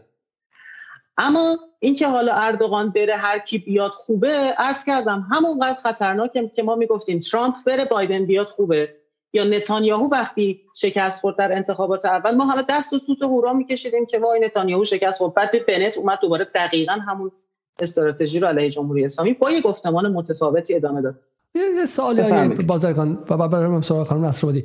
اگه شما معتقدید که ما با ترکیه طرفیم نه با اردوغان اونقدر درسته؟ خب از این وضع پس کاری که آیه بله. عبداللهیان کرد درست بود دیگه. شما آیه عبداللهیان برخلاف همه کشورها که فکر می‌کردن که اردوغان برنده است و از قبل رفتن و باهاش ساختن و به شکلی توی, زلزلم به دادش رسیدن و یک یک دوستی از قبل براش گذاشتن که بگن که آقا ما اینجا باید امتیازی دادیم بعد امتیازی بگیریم. کار آقای عبداللهیان و وزارت خارجه ایران درست بود. چون از زمین خیلی بیطرف وایسادن. در این انتخابات و خواستن که خب، هر دو طرف راضی کنن.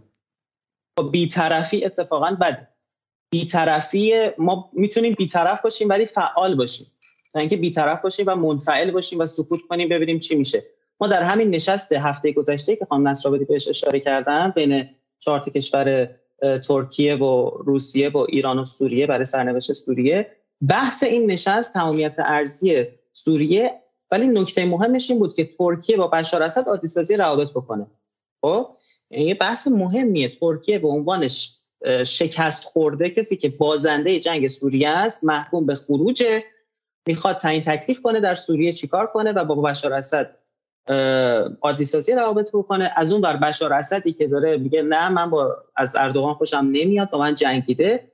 از این طرف ما جمهوری اسلامی به عنوان بزرگترین برنده بحران روسی سوریه و روسیه هم که بزرگ بازیگر بزرگ به عنوان برادر بزرگ تعیین کننده تحولات روسیه اومده و اینجا داره کار می‌کنه و ما دیدیم که روسیه طرح راهبردی به عادی سازی روابط ترکیه و سوریه رو ارائه کرد که یه هفته قبل از انتخابات اردوغان. آیا پوتین و روسیه عقلش نمی‌رسه که وایسه ببینه چی میشه؟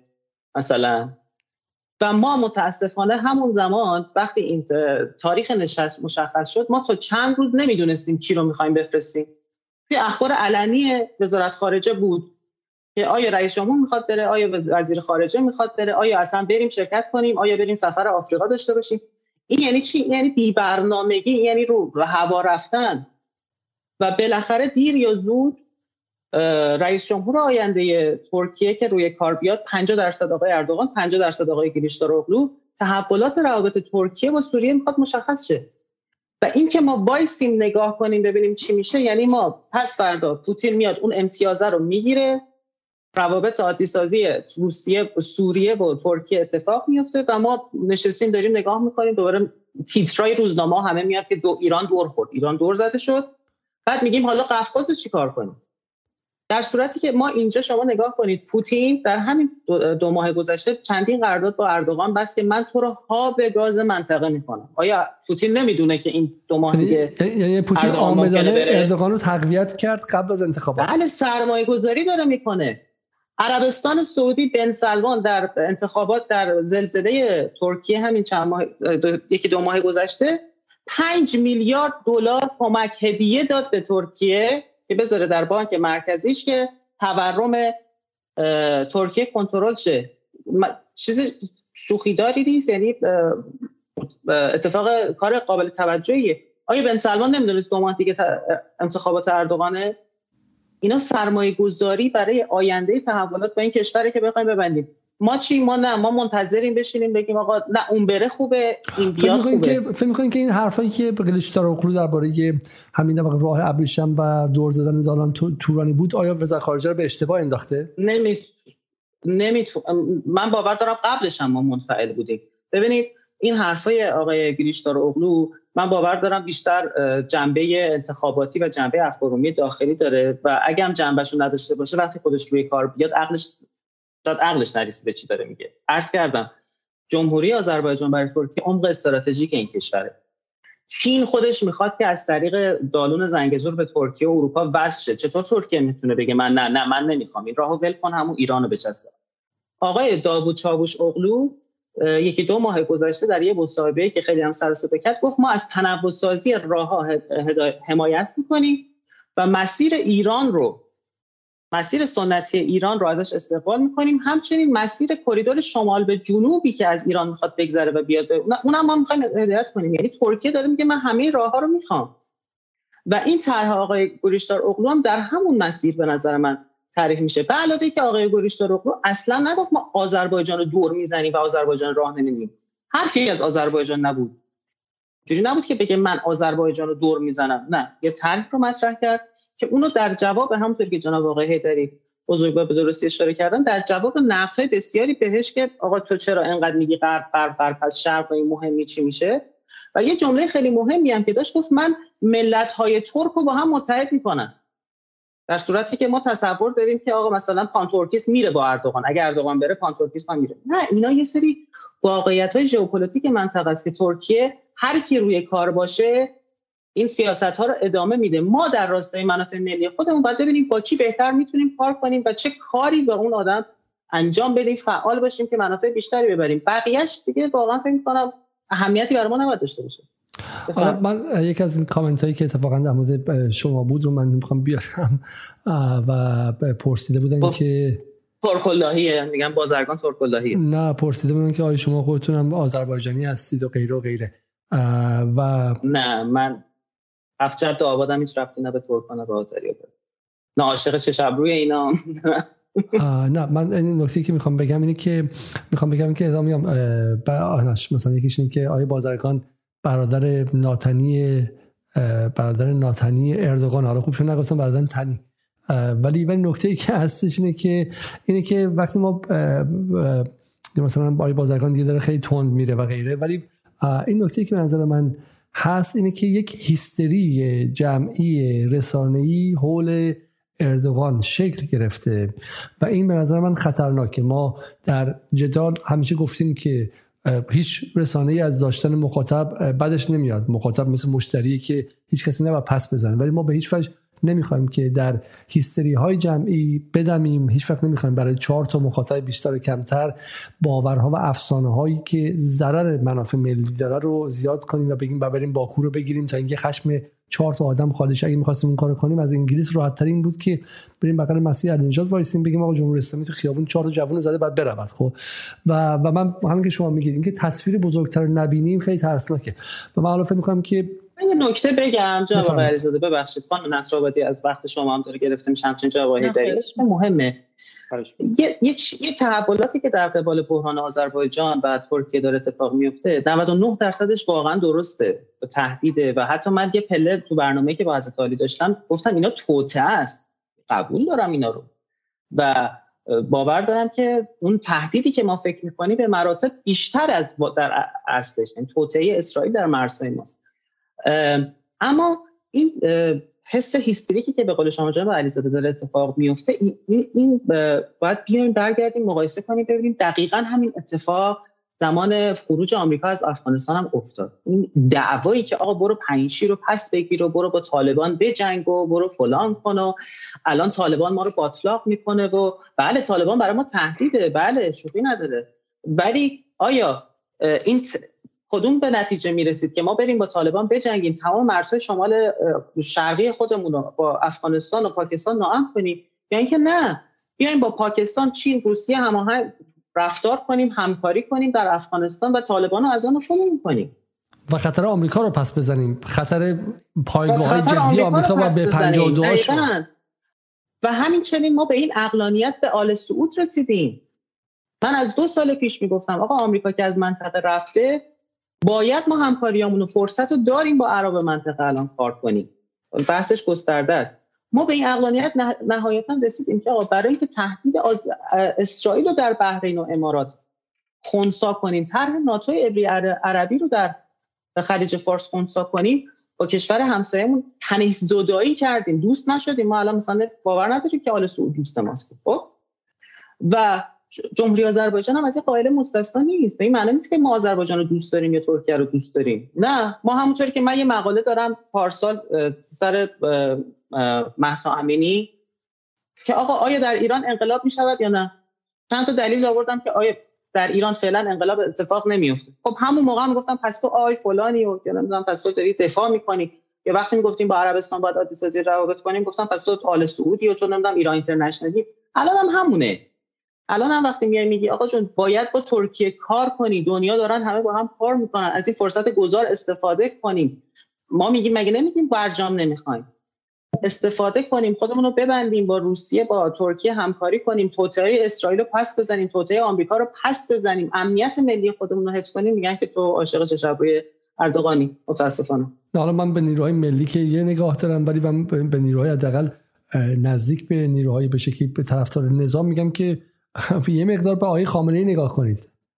یک مقدار از آقای خامنه‌ای نگاه کنید که هیچ وقت هیچ وقت از اردوغان دشمن نساخت و هر هول نداد اردوغان رو. در بدترین شرایط اردوغانی که تو جنگ سوریه داشت بچه های ایران رو به کشتن می‌داد بچه های محور مقاومت رو میکش ولی آقای خامنه‌ای هرگز از تبدیل اردوغان از رقیب به دشمن حمایت نکرد. خب همیشه فاصله رو حفظ کرد. آیا اردوغان هم که به تهران اومد و پوتین اومد گفتش که زنگزور برای ما خیلی مهمه. حرفش رو همونجا مقابل اردوغان هم زد.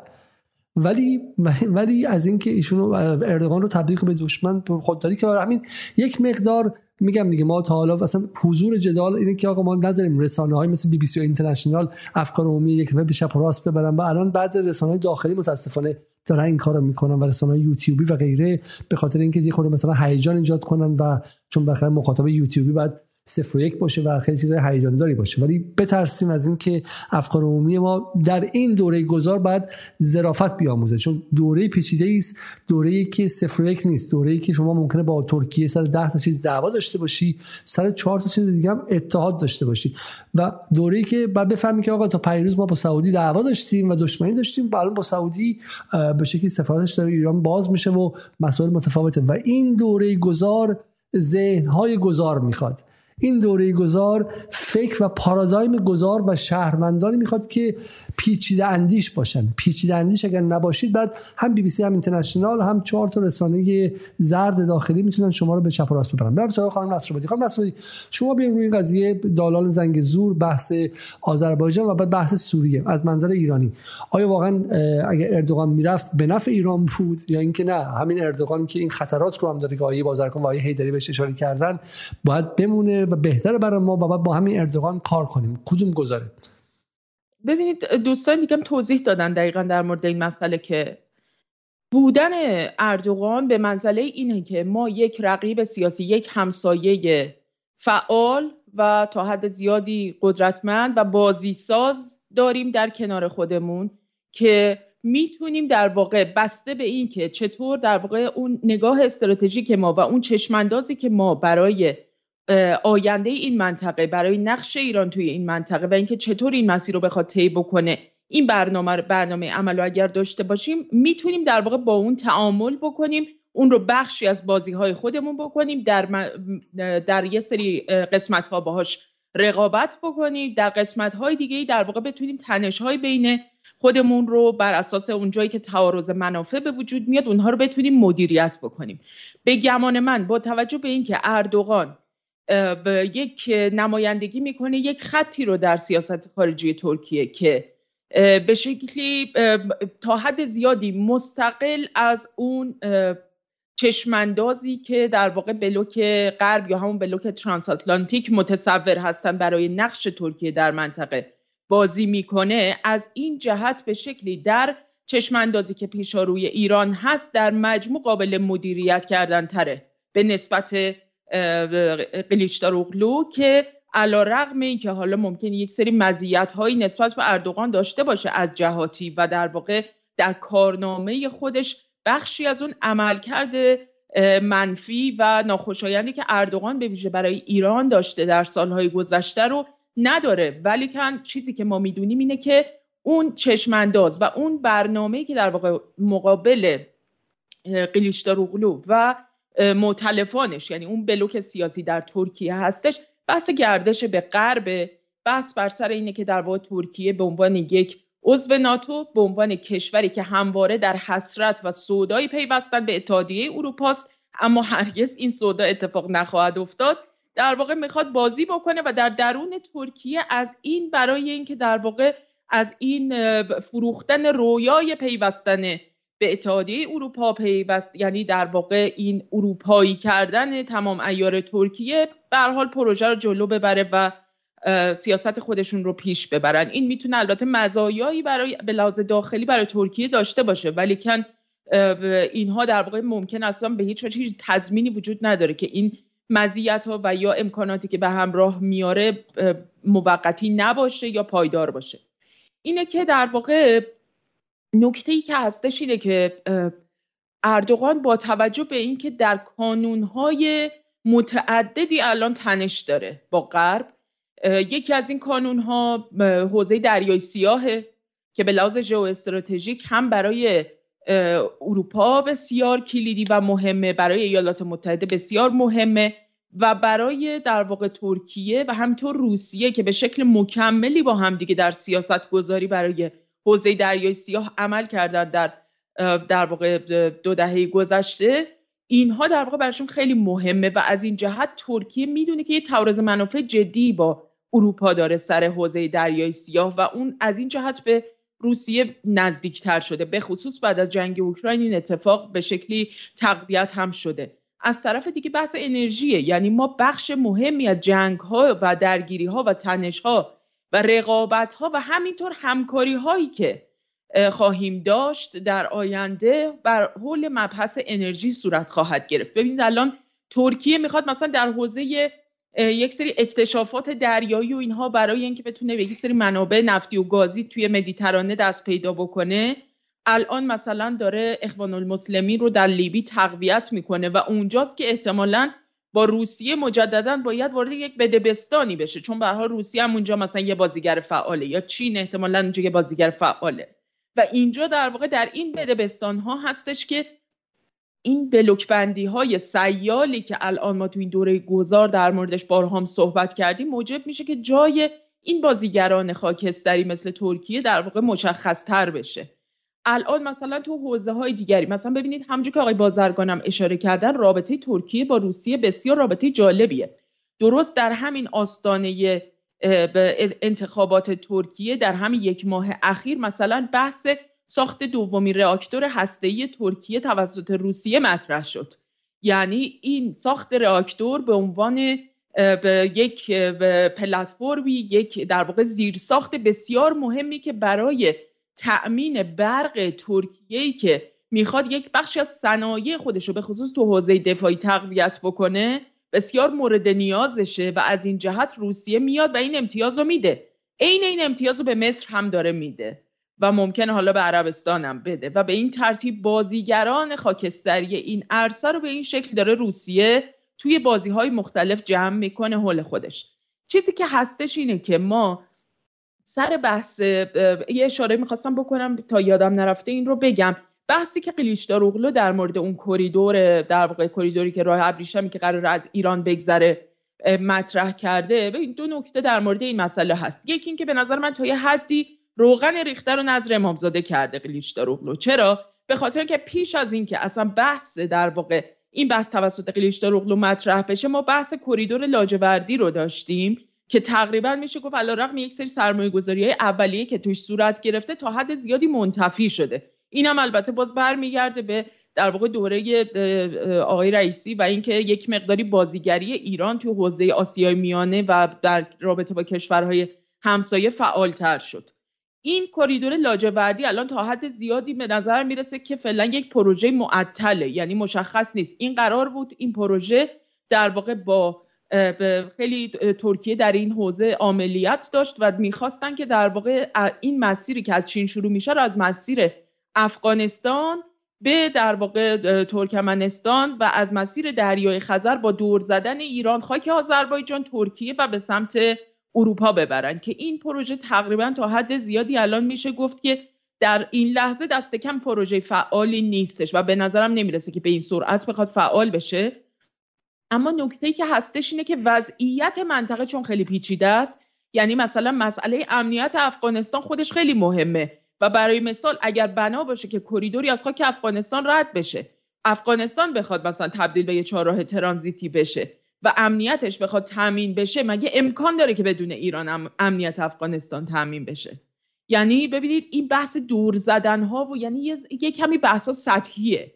و حالا بعضی ها شاید خیلی سطحی نگاه بکنن به این رقابت هایی که حول این کریدورها هستش و بگن آی ما امروز دور خوردیم فردا دوباره رفتیم تو بازی. حالا دوباره ممکنه پس فردا دور بخوریم مثلا دو روز دیگه مثلا سه روز بعدش هفته دیگه دوباره بریم توی پروژه یه کریدور دیگه دوباره مثلا بحثش بیاد وسط. اینه که بحثا واقعا به شهر بازی سیاست منطقی و گذاره آره واقعا اصلا انقدر در واقع انقدر مسئله به این سادگی و انقدر سطحی نیستش بحث این کریدورها و خیلی مباحث پیچیده ای در واقع زیل اینها قرار داره. ولی که یک سری جریانات سیاسی هم هستن که عمدن از اینا استفاده می‌کنن. یعنی از این بحث ها و به شکلی به گسترش دادن این شکل از شایعات و تبدیل کردنشون به یک سری اطلاعات باسمه‌ای تلگرامی واتساپی اینا رو تبدیل می‌کنن مثلا به آگاهی های کاذب مثلا عمومی و این ایران تبدیل میشه به بازیگر پخمه منطقه. خیلی راحت. یعنی مثلا با چهار تا خبر ایران یه دفعه اصلا نقشش زیر و زبر میشه. در حالی که این چنین نیست. گرچه ایران حالا طبیعتا این نقد ها بهش وارد این بحث روز و امروز هم نیستش. بلند مدت تره که مثلا توی سری حوزه های باید فعالتر و جدیتر و پیگیرتر عمل می‌کرده و نکرده. ولی که اصلا به این معنی نیستش که مثلا ایران بازیگر غیر مؤثر یا کاملا منفعلی بوده در تمام این حوزه ها بنابراین ما یک سری نیروهای سیاسی داریم. حالا اپوزیسیون و اون نیروهای خارج از کشوری که معلوم الحالن ولی که ما در داخل ایران هم در واقع داریم نیروهای سیاسی که عمدن دارن از این از گلالوده کردن این آبها علیه ایران در واقع می‌خوان اون چشماندازهایی که حالا گشوده میشه اون افقهایی که باز میشه رو می‌خوان در واقع تاریک بکنن. به نفع پروژه های سیاسی مشخصی که در دستور کار خودشون دارن. سر پروژه زنگزور دقیقا عین همین قضیه. آقای بازرگان اشاره کردن دیگه. ما عین همین قضیه رو سر افغانستان داشتیم. می‌خواستن در واقع با ملتهب کردن افکار عمومی و به شکل گروگانگیری عاطفه مردم نسبت به در واقع اون حس میهن دوستی و وطن دوستیشون ارقی که دارن مثلا به خاک خودشون می‌خواستن در واقع ایران رو افکار عمومی رو جوری طوری جهت بدن که اصلا انگار مثلا دولت در مقابل حکومت در مقابل عمل انجام شده قرار بگیره بره مثلا به جنگ با آذربایجان الان این وسط. یعنی خیلی اتفاقات عجیب غریبی. آدم می‌دید که داره مثلا تو فضاهای حالا به اصطلاح فکری تو بعضی از حتی اتاقهای فکر و در بین جریانات سیاسی میفته و یک سمتش مثلا همین جریانات تیپ مثلا همین برخی بخشی از اصلاح طلبان و این جریانات غربگرا بودن که به آدم فکر کنه که در واقع اینها عمدن می‌خوان که در واقع ایران رو درگیر یک سری تنش های تا یه حدی نظامی ولی حالا کنترل شده بکنن برای اینکه به شکلی وضعیت یه شکلی از بیثباتی در واقع به وجود بیاد که اون چه که در واقع ایران الان تو مسیرش قرار گرفته اون پروژه های اساسی که در دستور کارشه دست کم به این ضرورت ها رسیده که باید جور دیگری عمل کنه تو سیاست منطقه خودش اینها منتفی بشه تا دوباره ایران برگرده به همون ریل در واقع گردش به غرب خودش و بره مثلا در اولین قدم هم برجام امضا کنه. چون می‌دونید که در واقع یک برجام یک باطل و سحر و یک کیمیاییه که در درمان تمام دردهای ایرانه. و ما اگر اینو امضا بکنیم الان تمام مشکلاتمون از فردای امضاش حل میشه مثل دفعه قبلی. بنابراین این چیزی که هستش اینه که ما با یه سری با اینها مواجه هستیم. یک سری جریانات دیگه هم هستن که حالا من فکر می‌کنم ما قطعا بهشون به طور مجزا خواهیم پرداخت چون نقش اینها رو به خصوص بعد از این اتفاقات این قائله چند ماه اخیر بعد از این داستان زن زندگی آزادی و اینها دیدیم و اونم جریاناتی هستن که پشت شکل قسمی از ایران شهرگرایی و اینها قایم میشن و این خط به وضوح خطیه که اصالت در واقع مبتنی بر وطن دوستی و اینها نداره و ما که ما خودمون واقعا معتقد هستیم این کاملا اون روی سکه اون خطی که از سمت دو برخی دولت های منطقه به ویژه از تلاویو میاد برای اینکه در واقع شکلی از تقابل رو ایجاد بکنه و اون روی سکه بحث تجزیه طلبی و ایجاد فرو... جلو بردن در واقع پروژه فروپاشی سرزمینی ایرانه اینه که در واقع ما با اینها هم مواجه هستیم یعنی مشکل یکی دوتا حقیقتا نیستش بله همین اینو خب، این دو سه نکته بود دیگه همینا رو گفتم حالا اگه نکته یادم اومد میگم بسیار بس حالا برای پایان بحث به هر سه دوست گرامی معتقدن که یک بحث به اغلو یعنی درباره دالان زنگ زور بحث خیلی ریشه ای نیستش و این حالا در نهایت مثلا یه سال دو سال به تاخیر بندازه اما تفاوتی در نگاه کلان و استراتژی بلند مدت دولت ملت ترکیه و استیت ترکیه و حکومت ترکیه اولا نداره. یک نکته اولا این بود و در نهایت هم از منظر غربگرایی نگاه کنیم بالاخره اقلو می‌خواد ترکیه رو به اون سمت بکشه و این برای ایران مسئله و یه سوالی که برای خود من حل نشده است و حالا من نمی‌دونم اگر دوستان فرق خیلی خلاصه دیگه به پایان بحث رسیدیم در یه دقیقه جواب بدن. این که خب اصلا ما میگیم که اردوغان همونطور که آیه بازرگان هم تاکید داشته آیه هیدری هم گفتن این نبودش که الان اردوغان می‌خواد بیاد و شرق گرایی کنه. ولی نه ولی اردوغان فاصله با غرب حفظ کرده. استقلال می‌خواد داشته باشه و حالا اصطلاحی که آقای هیدری بیکار بود چه اصطلاحی بود هیدری خودمختاری راهبردی. خودمختاری استراتژیک راهبردی داره درسته؟ ولی سوال اتفاقا اگر ترکیه بغلطه به سمت غرب در این دوره گذار به نفع ایران نیستش. الان ترکیه خیلی جایی که ایران می‌تونه به شکلی به داد چین و روسیه برسه ترکیه یه جایگزین برای ایرانه درسته؟ اگر اتفاقا ترکیه باز برگرده به همون جایگاه سنتی و کلاسیکش به عنوان یک به یک از بازیگران ناتو و بازیگران مطیع و غیر مستقل ناتو. خب این آیا دست رو برای ایران بازتر نمی‌کنه و احتیاج دولت های بزرگ مثل چین و روسیه به ایران رو بیشتر نمی‌کنه. با خانم نصرآبادی شروع کنیم که حالا کم در صحبت کنم. برای بریم سراغ هیدری و بعدم ببینید توی چش... شاید توی افق کوتاه مدت اگه به قضیه نگاه بکنیم به نظر برسه که مثلا این می‌تونه بهتر باشه چون شر یه رقیب در واقع جدی رو برای ایران تو پروژه های کم می‌کنه. ولی اگر اینو به بلند مدت نگاه بکنیم و اگر این بحث در واقع همکاری های استراتژیک منطقه‌ای و اون همکاری در چارچوب یک بلوک خیلی بزرگتر وسیعتر از در واقع منطقه خودمون رو مد نظر, مد نظر بگیریم این در واقع توی چشمانداز بلند مدت اصلا به نفع ایران نخواهد بود. چرا که در واقع اون شراکت راهبردی و اون همکاری های راهبردی یک بناست که در واقع نوع جدیدی از همکاری ها رو بین این کشورها به وجود بیاره بدون اینکه در واقع در عین اینکه حالا اینها می‌تونن با همدیگه رقابت داشته باشن و بر سر مثلا منافعشون یک جاهایی حتی با همدیگه در یک برخوردهایی هم داشته باشن اما یک توی سطح خیلی وسیعتر اگر به قضیه نگاه بکنیم بناست که در واقع مجموعه اینها توی یک چشمانداز بلند مدت ارتقا پیدا بکنن. اگرچه ممکنه حالا سرعت هاشون مثلا یک جاهایی به نفع همدیگه کم و زیاد بشه یا یک جاهایی اون رقابت طوری جلو بره که در واقع اینها کمی از همدیگه یه وقتی عقب بیفتن یه وقتی جلو بیفتن. اما اگر تو اون تو چارچوب در واقع اون بلوک بندی بزرگ جهانی اگه به قضیه نگاه بکنیم اگر در متن در واقع مناسباتی که بین بلوک جنوب جهانی بین کشورها قرار اتفاق بیفته نه. من فکر می‌کنم که مجموعه این کشورها باید به شکلی با اون بلوک ترانساتلانتیک یک تصفیه حساب جدی بکنن و در واقع یک فاصله راهبردی داشته باشن با اون. واقع در واقع نگاه کلی رو در این چرخش ترجیح بدن و استقلال منطقه‌ای رو استقلال منطقه‌ای رو ترجیح بدن به اینکه رقابت هاشون الان شروع کنن. آیا هیدری شما چی فکر می‌کنید؟ من یه مثال بزنم انگار که بگیم ما سیب زمینی نداریم برای خورشتمون اما به جاش پیاز بریزیم. اینا هیچ کدوم نمی‌تونه جای همدیگه رو بگیره. برای روسیه و چین ایران نمی‌تواند جای ترکیه رو بگیره. ترکیه جایگاه خودش رو داره و ایران جایگاه خودش رو. ایران طی چهل سال گذشته موضع ثابتی داشته در خصوص رابطه با غرب و رابطه با شرق. در بود کلان عرض بکنم و دولت ها رو کاری ندارم. اما درباره ترکیه قضیه متفاوته. ترکیه تا دهه 90 نوک پیکان ناتو علیه شوروی بوده. و بعد از اون به تدریج با توجه به فروپاشی شوروی خب حالا نقشش گفته میشه که کمی کم رنگتر شده. اما الان این نوک پیکان ناتو در قبال روسیه تبدیل شده به سپر روسیه در قبال ناتو و غرب. می‌دونید این جایگاهشون با هم متفاوته.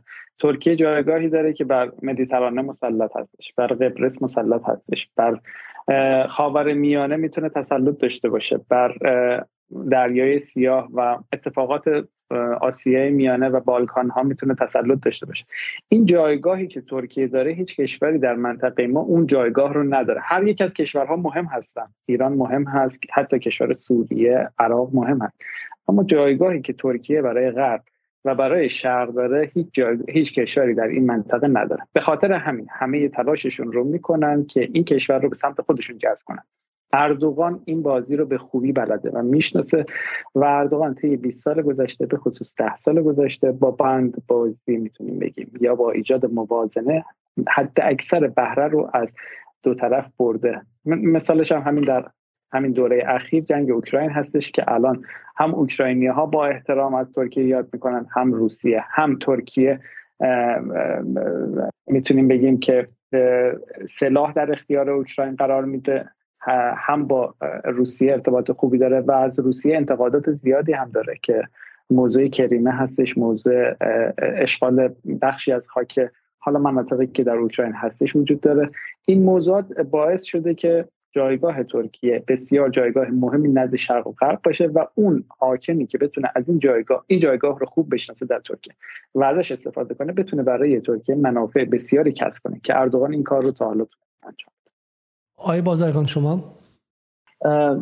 تمام نکاتی که عزیزان فرمودن کاملا درسته. من برای جواب این سوال دو تا نکته باید بگم. یکی اینکه ترکیه نمی‌تونه کاملا سیاست گردش به غرب رو به طور کامل بگیره. همونطور که عرض کردم محیط بین الملل تاثیر می‌ذاره. ترکیه بالاخره به گاز و انرژی روسیه نیاز داره. ترکیه به گاز و انرژی جمهوری اسلامی ایران نیاز داره. ترکیه نمی‌تونه از یک ابرقدرت بزرگی به اسم چین در شرق به این راحتی یا چشم کنه هر کسی که می‌خواد روی کار باشه. اما در این میانه در این بازی میانه بیشتر متمایل میشه به غرب نکته که باید توجه کنیم و اونم اینی که من پس باید پیچیده و سطح تحلیلی کلان ببینیم اینه که خب غرب هم از این فرصت استفاده می‌کنه و نفوذ خودش رو در ترکیه زیاد می‌کنه. یعنی مسئله فقط این نیست که ترکیه ای که به سمت غرب میره بهتره برای ما یا بدتر. مسئله اینه که این فضا برای افزایش بازی غرب ناتو و آمریکا در مرزهای ما دوباره زیاد میشه. فضایی که ما سالها احساس تهدید ازش نمی‌کردیم با اینکه ترکیه عضو ناتو بود و همواره ما در رقابت خودمون با آمریکا در خلیج فارس عراق افغانستان احساس تهدید می‌کردیم و هیچ وقت حس تهدید نظامی از قبال ترکیه با اینکه عضو ناتو بود نمی‌کردیم. این خطر دوباره ممکنه برای ما برگرده. یعنی مسئله این نیست که فقط ترکیه چیکار می‌کنه مسئله اینه که آمریکا و ناتو و غرب از این فضای نزدیک ترکیه به خودش کار می‌کنه. عرض کردم ترکیه یه جایگاهی داره که برای آمریکا هم برای مهار ایران هم برای مهار روسیه به شدت مهمه. و این از این فرصت آمریکا استفاده خواهد کرد. حتی اگه اون ما در نظر بگیریم اون یه سال دعوایی که آقای هیدری فرمودن یکی دو سالی که برای اطلاف شکلی دولت جدید به وجود میاد همون قدری که ممکنه از قفقاز حواسش پرت بشه همون قدم ممکنه حواسش پرت بشه و اون خلا و آمریکا بیاد پر کنه. بالاخره آمریکا هنوز یک ابرقدرته و این نگاه ها رو داره و شما در این مقالات متعددی دارید می‌بینید که چقدر داره از آقای گلیشتار اغلو حمایت می‌کنه. پس تهدید اساسی این نیست که ترکیه چقدر سمت غرب میره. تهدید اساسی اینه که آمریکا از ترکیه جدیدی که متمایل به غرب چقدر استفاده می‌کنه و تهدیدات رو در مرزهای ما افزایش میده. و اینکه اگه نکته پایانی من یه نکته بگم یا صبر کنم برای جنبندی. بذاریم برای جنبندی. و قبلش من فهم می‌خوام یک چیزی نشون بدم و یک ضروری که ما واقعا معتقدیم که بعد منطقه رو متفاوت فهمید. این مقاله ای که در فارن افیرز ببخشید یه نکته ببخشید خیلی عذرخواهی می‌کنم. یه نکته تا یادم نرفته. خیلی ببخشید. اهمیت این دورم توجه داشته باشید. با عادی سازی روابط ایران و عربستان هم خیلی مهمه. یعنی شکست آمریکا در منطقه. یعنی از دست دادن متحدین آمریکا در منطقه الان خیلی مهمه. آمریکا می‌خواد برگردونه متحدین خودش شکست طرح ناتو عربی ابری عربی علیه ایران الان ممکنه با تغییر رویکرد ترکیه تبدیل به یک ناتوی ابری ترکی بشه در مرزهای ما. یعنی اینو شما در نظر داشته باشید یعنی فقط از دید روسیه و جنگ اوکراین نگاه نکنید. بالاخره سیاست های مهار ایران و پلن بی های آمریکا علیه ایران به مراتب شکست خورده و یکی از فرصت ها دوباره ترکیه که عضو ناتو و بخواد با آمریکا نزدیک بشه. ببخشید نکته تکمیلی بود نه نه بسیار من فهم میگم حالا یه مقدار دلیلی که میگم اصرار داریم که ما بتونیم که فضا رو درست بفهمیم و به شکلی تحلیل ما دقیق باشه در این لحظه و اشتباه نکنیم اینه دیگه. در حالی که هنوز اصلاح طلب ها دارن از لزوم احیای برجام صحبت می‌کنن. جناب بازرگان فلسفتون برگشت. در حالی که در حالی که اصلاح طلب ها هنوز دارن از لزوم بازگشت به برجام صحبت می‌کنن ما بعد فضایی داریم که به جمله خیلی ترسناک و امشب بازرگان که بن سلمان که با ترکیه درگیر بودن همدیگر رو میکشتن در سوریه و رقابت خیلی شدید دشمنی خیلی شدید داشتن. اومده الان فهمیدی که باید با ایران بسازه فهمیدی که باید با ترکیه بسازه. برای منافع چی؟ برای منافع کلانتر اینکه بتونه از آمریکا و از یوغ آمریکا خوش بیاره بیرون. می‌خواد از زیر اون برب اربابی که میگه باید 400 میلیارد از من سلاح بخری بازم باید گاو شیرده باشیم من بعد به مثلا میگم یه هفته این ایرانیا به حمله. از این برای اینکه خلاص از این وضعیت باید بیاد با چین بعد به تبعات این قضیه هم که دولت دیگه هستن تم بدن و ما هنوز در خمه کوچه هستیم. مقاله فارن افرز هست در 18 اپریل یا 28 فروردین امسال که داره توضیح میده که چگونه آمریکا قدرتش همچنان برقرار و غیره. اما یک جمله در اینجا داره که من امیدوارم که این رو از ما نمیپذیرن ولی حداقل غربگرایان ایرانی از فارن افرز بپذیرند و این رو به عنوان به من مقدمه بحث ها قرار بدن چون واقعا دیگه جا نداره که ما اشتباه کنیم. میگه according to the most observers بنابر گفته اغلب به شکل ناظران the unipolar moment has come to a definitive end. خیلی جمله مهمیه. اون لحظه تک قطبیت به یک پایان مطلق و دفینیتیو پایان بدون انکار و بدون اما و اگر رسیده.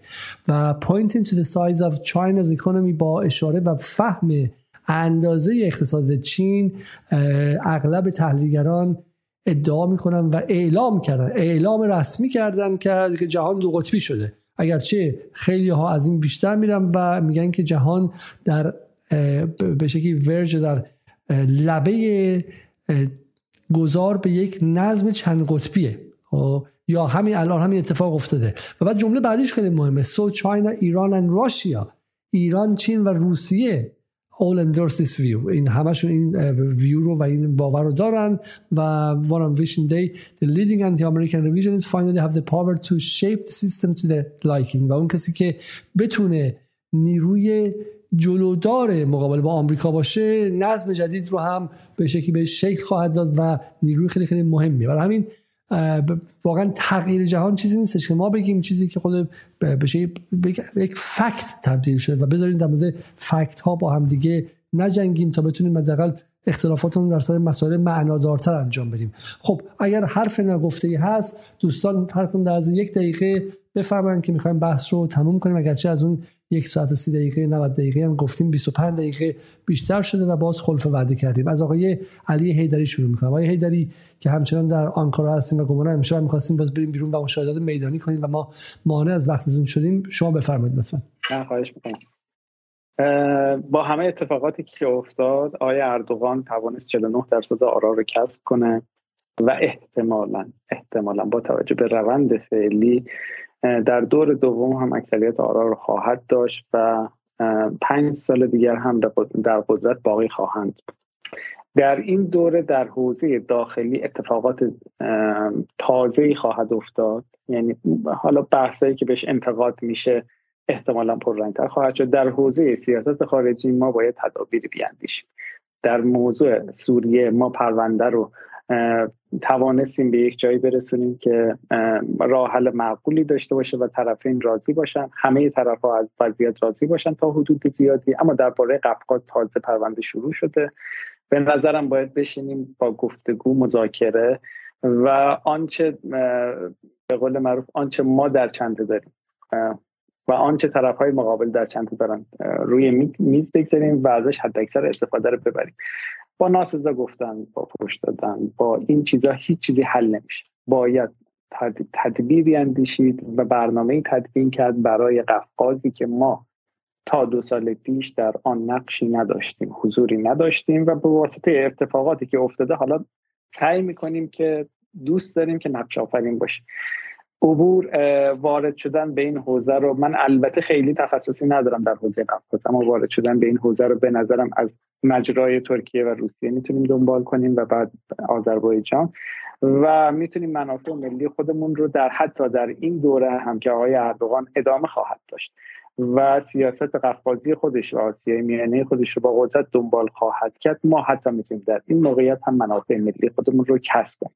به شرط اینکه راه یعنی برنامه تدوین شده و دکترین مدوری در این خصوص داشته باشیم و با جدیت اون رو پیش ببریم. حرفی که بازرگان زدن که وزارت خارجه و به ویژه جناب آقای عبداللهیان بسیار منفعل عمل کرده آیا قبول دارید و آیا با چنین انفعالی می‌تونیم بازیگر فعال در قفقاز چیم و بتونیم چنین صحنه پیچیده ای رو مدیریت کنیم یا نه؟ باید باز به بحران تبدیل شه و بعد مثلا شخص رهبری وارد شه که بتونه گره رو باز کنه. یا شما مثلا سیاست خارجی وزارت خارجه رو یک بازیگر فعال در اینجا می‌بینید یا نه؟ شما معتقدید که منفعله. ببینید بازیگر وزیر خارجه نقش بسیار مهمی داره در حوزه سیاست خارجی اما سیاست خارجی یک مجموعه ای از عوامل نهادها و گروه ها و جریان ها در اون نقش آفرین هستن که همه اونها باید به یک نتیجه مشخصی در قبال یک موضوعی برسن.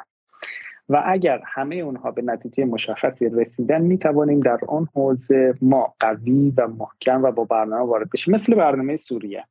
برنامه اتفاقی برای سوریه افتاد کلیت حاکمیت جمهوری اسلامی به این نتیجه رسید که اولا ما باید حضور داشته باشیم. اجازه ندیم که دولت بشار اسد دولت قانونی بشار اسد سقوط کنه.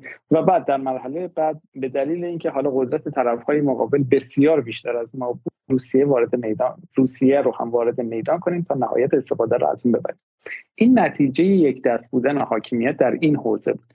به نظرم باید در حوزه قفقاز هم حاکمیت به یک دستی برسه. متهم کردن حالا طرف ها به اینکه تو منفعل بودی یا تو کار انجام دادی یا ندادی به نظرم خیلی منصفانه نیست. شاید شاید.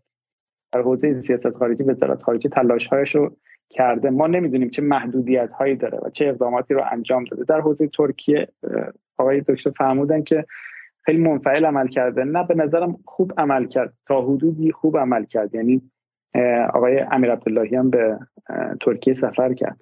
اونجا گفتگوهایی رو با مقامات ترک داشتش. در مسکو هم حضور پیدا کرد. در مسکو این که گفته میشه که ما معلوم نبود در چه سطحی حضور داریم ناشی از گفته های آقای چاوشوغلوه که گفت به ما گفتن که معلوم نیست آقای امیر عبداللهیان حضور داشته باشه یا نه چون با آقای رئیسی می‌خواد بره آفریقا. به نظرم در این اظهارات هم یک سیاستی نهفته هست که خیلی متهم نکنیم وزارت خارجه رو به انفعال بهتره. شاید اقداماتی انجام دادن در حد و وسع خودشون. موضوعی که هست اینه که باید حاکمیت در خصوص روابط دکترین و سیاست خارجی در قبال رفقات یک دست بشه و تصمیم کامل و درستی در این خصوص بگیره. این این گزاری که اصلا گزاری اصلی ما در جداله یعنی برخلاف حالا تصورات من نه شخصا خواهان حذف اصلاح طلبان هستم نه حتی حذف اعتدالیون و غیره. بحث ما اینه که اون جاهایی که این رسانه جناهای دیگه سیاست خارجی کشور که متعلق به منافع ملی و باید یک دست و منسجم باشه رو درش خلل میاندازن و جنگ های جناهی رو به بحث سیاست خارجی می‌کشن بعد مقاومتشون محکم ایستاد و رو من بارها گفتم. خیلی فکر می‌کنن که ما با اصولگرها نزدیکیم در جدال. مخالف است به هیچ وجه نیست.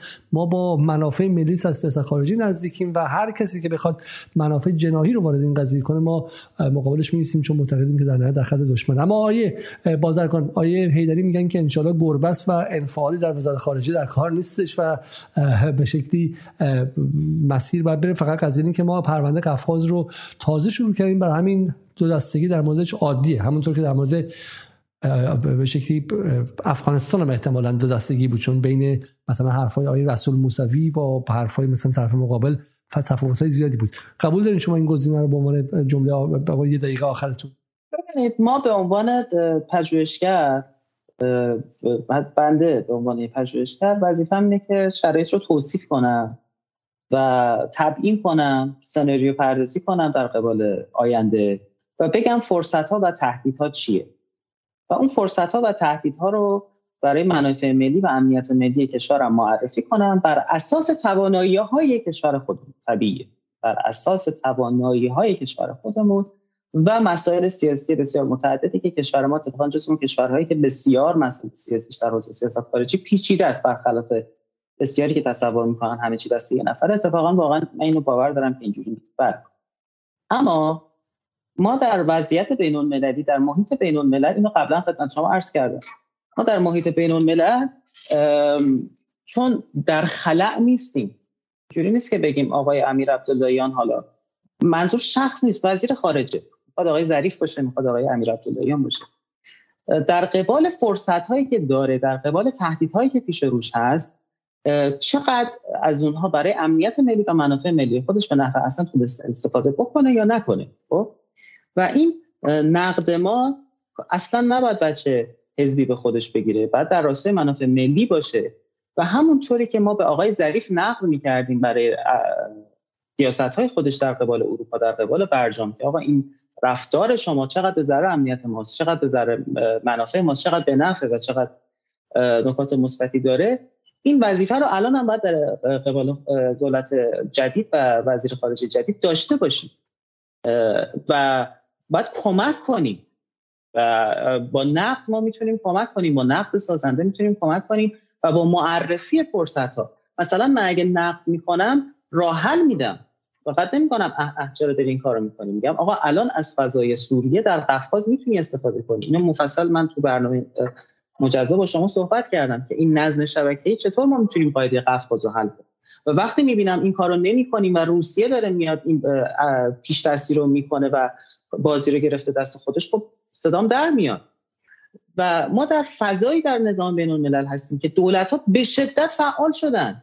در یک حالت عادی نیستیم که بگیم حالا صبر کنید این گربه کم کم داره می الان بن سلمان صد برابر ما داره تو نظام بین الملل کار می‌کنه. امارات داره صد برابر ما تو نظام بین الملل کار می‌کنه. هند داره کار می‌کنه. عراق داره کار می‌کنه. ترکیه که اصلا پیشرو این سیاسته. برزیل داره کار اصلا همه دولت ها انقدر فعال شدن دارن دوستی دشمنی های جدید درست می‌کنن روابط جدید درست می‌کنن اینو به اون میبنده اونو به اون میبنده. اصلا سرعت تحولات انقدر زیاده. ما در این وضعیت بسیار مهم حساس نظام بین الملل که یه نقطه این برون شاید 20 سال آینده ما رو تعیین کنه. بگیم حالا الان گربه این نگاه مثلا حالا کم کم بیدار میشیم از خب خطرناکه. ما اگه درک دقیقی از نظام آینده نداشته باشیم میشیم مثل رضاخان که نفهمید داره با کشورش کار می‌کنه. یه جا دیگه رفت و یه بلای آنچنانی سر کشورش اومد. شوخی نداره. حتی مرحوم مصدق که با بهترین نیت ها به شکلی سرنوشت ایران رو واقعا تغییر داد و ایران رو در دام کودتای آمریکایی انداخت. برای اینکه متوجه نشد که نه دقیقاً همینطوره. دقیقاً. و ما الان خدا رو که دولتی هستیم که بیان می‌کنه سیاست همسایگی حرف اولش. خب من در همین بیان خود این دولت دارم نقدش می‌کنم که وزارت خارجه که شما سیاست همسایگی حرف اولته چقدر در این راستا از این فرصت استفاده کردید چقدر منفعل بودی؟ در همین کانتکست میشه نقدش کرد. و واقعا هم جای نقد داره که وزارت خارجه که شما میگی من سیاست همسایگی حرف اولمه توی قفقاز تو جمهوری آذربایجان تو ارمنستان تو ترکیه چقدر دستاورد آوردی در قبال حرف شما جمله شما خیلی جمله کلیدی که عذر می‌خوام بعد تموم کنیم. جمله شما در واقع اینه که حتی اگر تا به حال هم فکر می‌کنی که فعال بودی فعال بودن در دوره گذار خیلی متفاوته با دوره قبل. آقای خامنه‌ای؟ خیلی زیاده جمله جمله جمله آقای خامنه‌ای که این تغییرات نیازمند گمانم فعالیت دوچندان ماست. درسته؟ این دوره دوره پیچیده است و حالا اگه دوستان کمک کنم برای من جمله رو بفرستن همکارانم که گمان آقای خامنه‌ای گفت که این دوره دوره است که ما باید دوشندان فعال فعالیت داشته باشیم برای اینکه برای اینکه تغییرات هم خیلی خیلی سریع داره اتفاق میفته بسیار عالی. من یه نکته پایانی فقط بگم. یه جمله ببخشید. خیلی عذرخواهی می‌کنم. من به عزیزان کارشناسان کسانی که در قبال ترکیه و قفقاز دارن صحبت می‌کنن که حرفشون هم درسته پیشنهاد دوستانه برادرانه دارم. عزیزان به جایی که انقدر تمرکز کنیم که فوش بدیم ارث بخوریم بیایم نگاه کنیم ببینیم ترکیه یا اردوغان چیکار کرد در سیاست خارجیش که موفق شد. سرلوحه قرار بدیم یاد بگیریم نه اینکه فوش بدیم. در راستای منافع ملیتون بیایم تحقیق کنیم. انقدر وقتتون رو برای تخریب نذارید برای سازندگی خودتون بذارید. اون کارم فقط برای اردوغان نیست. بن سلمان هم داره این کارو می‌کنه. مودی توی هند هم داره این کار رو می‌کنه امارات هم داره این کار رو همه یاد گرفتن دارن این کار رو می‌کنن. ما عقبیم. عقبیم عقبیم. مرسی در خدمت به ویژه اینکه ما از دل 8 سال جنگ داخلی بر سر سیاست خارجی آمدیم و دقیقا 8 سالی که من اون چیزی که خوندم از فارن افرز اتفاقا برخلاف ادعایی که حالا برجام بریم و نریم اینه که از برجام چه یعنی گردش به شرق بکنیم یا نکنیم که استخاره کنن گردش به شرق. سوال اینه که گردش به شرق الان 8 سال دیر داره اتفاق میفته.